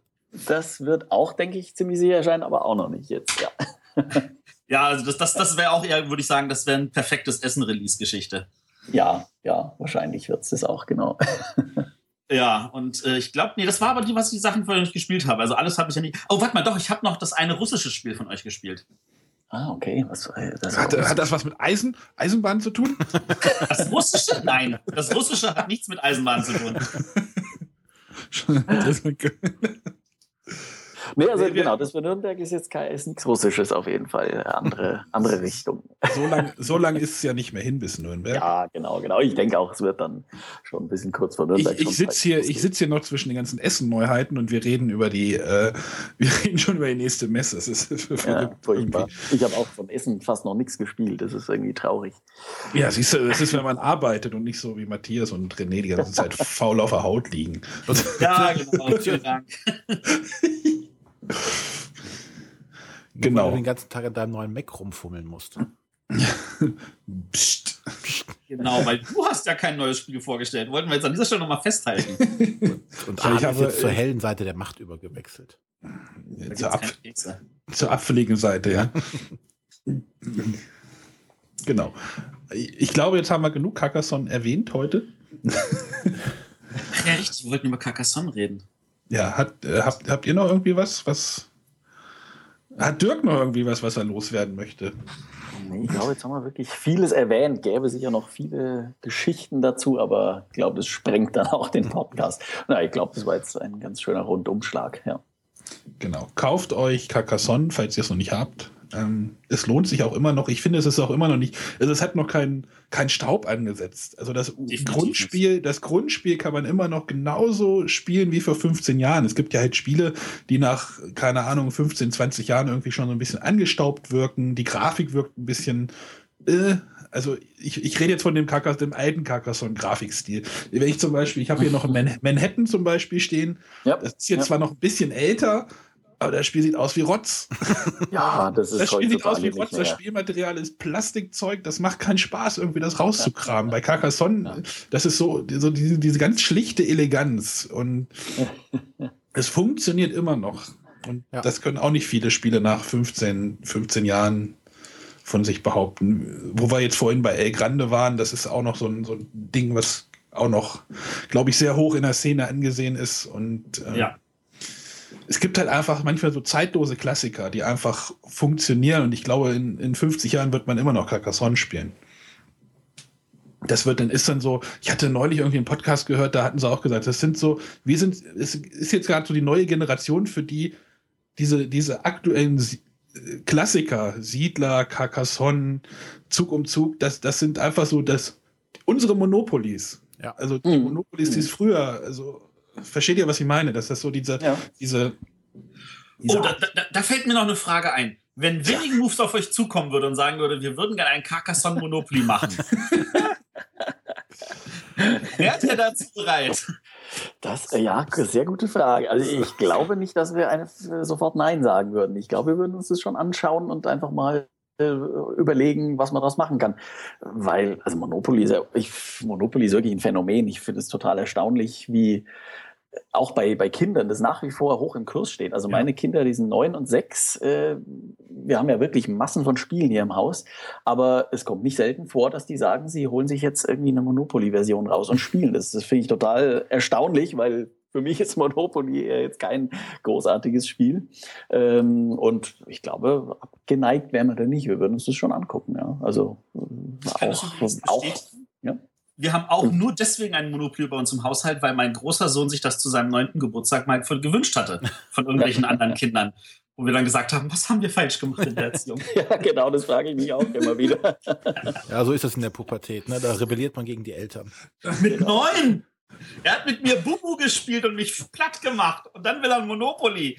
Ja, da müsste man mal, also ich glaube, da müssen wir auch noch mal eine große Folge drüber machen. Das, Über Monopoly, Monopoly ist so das ein, ein ganz eigenes Phänomen und das ist halt äh, der Urklassiker. Also das wenn man, keine Ahnung, sagen würde, das, das ist ein Brettspiel, was die meisten Menschen auf der Welt gespielt haben, ich glaube, da kommt man um Monopoly nicht drum rum. Ja, ja. Jetzt von Schach oder, oder Mühle, von diesen abstrakten Spielen abgesehen. Also, ja, jetzt ja, sind wir von Carcassonne zu Monopoly gekommen. ja, ja wenn es mal irgendwie in dem, auf dem Niveau läuft, dann können wir glücklich sein. ja, und jetzt als nächstes dann ein Carcassonne Cluedo und dann war das Katapult der Mörder. nee, mit dem Katapult. Nee, mit, mit dem Würfeln. ja, genau. In, in Carcassonne. Aber ich, ich finde es super, dass Hans zum Glück es nicht, sich nicht zu schade ist, Sachen auszuprobieren. Und wenn es dann fehlschlägt, dann sagt man sich, wir stehen wieder auf und wir machen die nächste Erweiterung und dann kommen wieder irgendwelche tollen Sachen. Und das, ja, da gehen wir von aus, werden wir auch die nächsten 15 Jahre mit euch super versorgt, oder? Ja, das hoffe ich doch, genau. Ja, also man muss ja wirklich, das muss ich jetzt vielleicht nochmal so abschließend erwähnen, man, man weiß es ja auch oft vorher nicht, wie Sachen laufen. Ähm, bei Carcassonne ist eigentlich das beste Beispiel. Wir haben das äh, damals gleichzeitig mit dem Störtebecker rausgebracht und ich glaube, auf der gleichen Messe kam auch noch Attika, auch vom äh, Karl-Heinz Schmiel ja, raus. Ja, das mit den, das mit den Nicht-Elf-Farben. Richtig, genau, wo was so ein bisschen eine Farbkatastrophe war. Aber wir haben, äh, genau, wir haben die drei Spiele rausgebracht und für uns waren die ziemlich gleichwertig alle. Und äh, uns war überhaupt nicht klar, dass Carcassonne da das, äh, das besondere Spiel ist. Der erste, der das äh, gemerkt hat, war der, der Leo Seifer, der Puerto Rico-Autor. Der hatte das irgendwie vorher mit seinen, ich glaube, mit seinen Eltern gespielt, die normalerweise überhaupt keine Brettspiele spielen. Und hat gesagt, denen hat das total Spaß gemacht. Und das war so der erste Anhaltspunkt, wo er gemerkt haben, oder könnte vielleicht mehr dahinter stecken. Das war so ganz kurz vor Essen. Da haben wir gesagt, okay, mal gucken, wie es jetzt in Essen läuft. Aber äh, auch Carcassonne, bei Carcassonne wussten wir vorher nicht, dass, dass das irgendwie so einschlagen würde. Das war uns überhaupt nicht bewusst. Und das ist eigentlich bei jedem neuen Spiel so. Du weißt es vorher nicht. Klar hast du manchmal so ein bisschen Ahnung, das könnte die und die Gruppe besonders ansprechen. Aber wie ein Spiel dann einschlägt, man weiß es meistens wirklich nicht. Ja. Wir haben Störtebecker auch sehr oft und sehr gerne gespielt. Und ja, das, das, ist auch schön. Absolut. Bei euch ja leider nicht mehr im Katalog. Nee. Genau, das ist sogar sehr schnell wieder rausgeflogen, weil das wurde vielleicht auch so ein bisschen erschlagen von, von Carcassonne damals. Medina außerdem auch, das kam auf der Messe danach in Nürnberg raus. Ja. Äh, ist, finde ich, auch nach wie vor ein tolles Spiel, ist aber total untergegangen leider. Ja, das stimmt, das Medina von Docher. Genau. Ein super Autor. Ja. Gut, dann wollen wir die Sendung jetzt an dieser Stelle rund machen wir danken dir, dass du dir die Zeit genommen hast, mit uns hier ein bisschen zu schnacken. Ja, hat sehr ähm, viel Spaß gemacht. Und äh, falls unsere Hörer jetzt noch irgendwelche nachträglichen Fragen haben, dann sollen sie uns bombardieren und wir versuchen dann noch irgendwelche Antworten zusammenzukriegen. Ähm, wir haben die nächste Sendung wieder in zwei Wochen, dann haben wir schon das neue Jahr. Äh, wenn ansonsten irgendwelches Feedback euch auf der Zunge brennt, dann äh, schadet, schadet euch nicht, uns in die Kommentare zu schreiben oder bei iTunes reinzuschreiben oder auf Twitter eine Nachricht zu hinterlassen oder auf Facebook oder auch per E-Mail. Wie war nochmal die E-Mail-Adresse, Arne? info.bretterwisser.de. Super. Danke. ähm, mich würde mal interessieren, wie ihr Carcassonne spielt. Also mit welcher Version. Ich bin zum Beispiel nur der Grundspielfreund. Also Wirt, nee, Wirtshäuser und Kathedralen ist noch mit dabei, damit man es mit mehr spielen kann. Dann, dann hört es bei mir aber schon auf. Muss ich ja. ganz ehrlich, ganz ehrlich gestehen. Also die ja, genau. beiden, das, die beiden gehören dazu. Uns damit man es dazu, damit man es mit mehreren spielen kann. Aber dann ist bei uns, bei mir die Erweiterungshysterie, äh, Flut vorbei, genau. Kleine Anekdote am Rande. Ich war bei einer Carcassonne-Meisterschaft in Polen vor drei Jahren. Aha. Und da haben sie auch One gegen One gespielt und da haben sie die sechs Klöster am Anfang des Spiels aussortiert und jedem Spieler drei gegeben. Und die Spieler ja. konnten dann statt ihr reguläres Plättchen zu legen, eins von den Klöstern legen, weil sie anscheinend die Klöster so stark empfanden, dass sie der Meinung sind, jeder Spieler sollte Zugriff auf drei davon haben. Ja, interessant. Siehst du, die Variante kannte ich auch noch nicht. Gut. Achso, wir spielen übrigens mit der Variante, dass man das Plättchen zieht, nachdem man seins gelegt hat, gleich wieder, damit man schon mal überlegen kann. Ja. wo man, wir auch wo man das, denn, ja. das beschleunigt das ganze Spiel ein bisschen. Ja, ja absolut, ja. es gibt auch den Mitspielern die Information, ich habe gezogen, ich bin fertig, du darfst jetzt. Genau. Sollte man vielleicht mal in die Regel mit einbauen. genau, falls ihr eine Version 5 oder so macht. ja, ja, mal gucken. ähm, genau. Ja. ja, Thema für die nächste Sendung haben wir, glaube ich, noch gar nicht, oder? Haben wir da, Matthias? Haben wir da schon irgendwas? Äh, wir haben zwei oder drei Themen zur Auswahl. Wir hatten uns noch nicht so richtig entscheiden können, wenn ich mich nicht erinnere. Äh, wir haben noch genug Zeit, uns das da genau. ja. Lasst euch überraschen. Dann vielen Dank fürs Zuhören und bis zum nächsten Mal. Tschüss. Tschüss. Tschüss.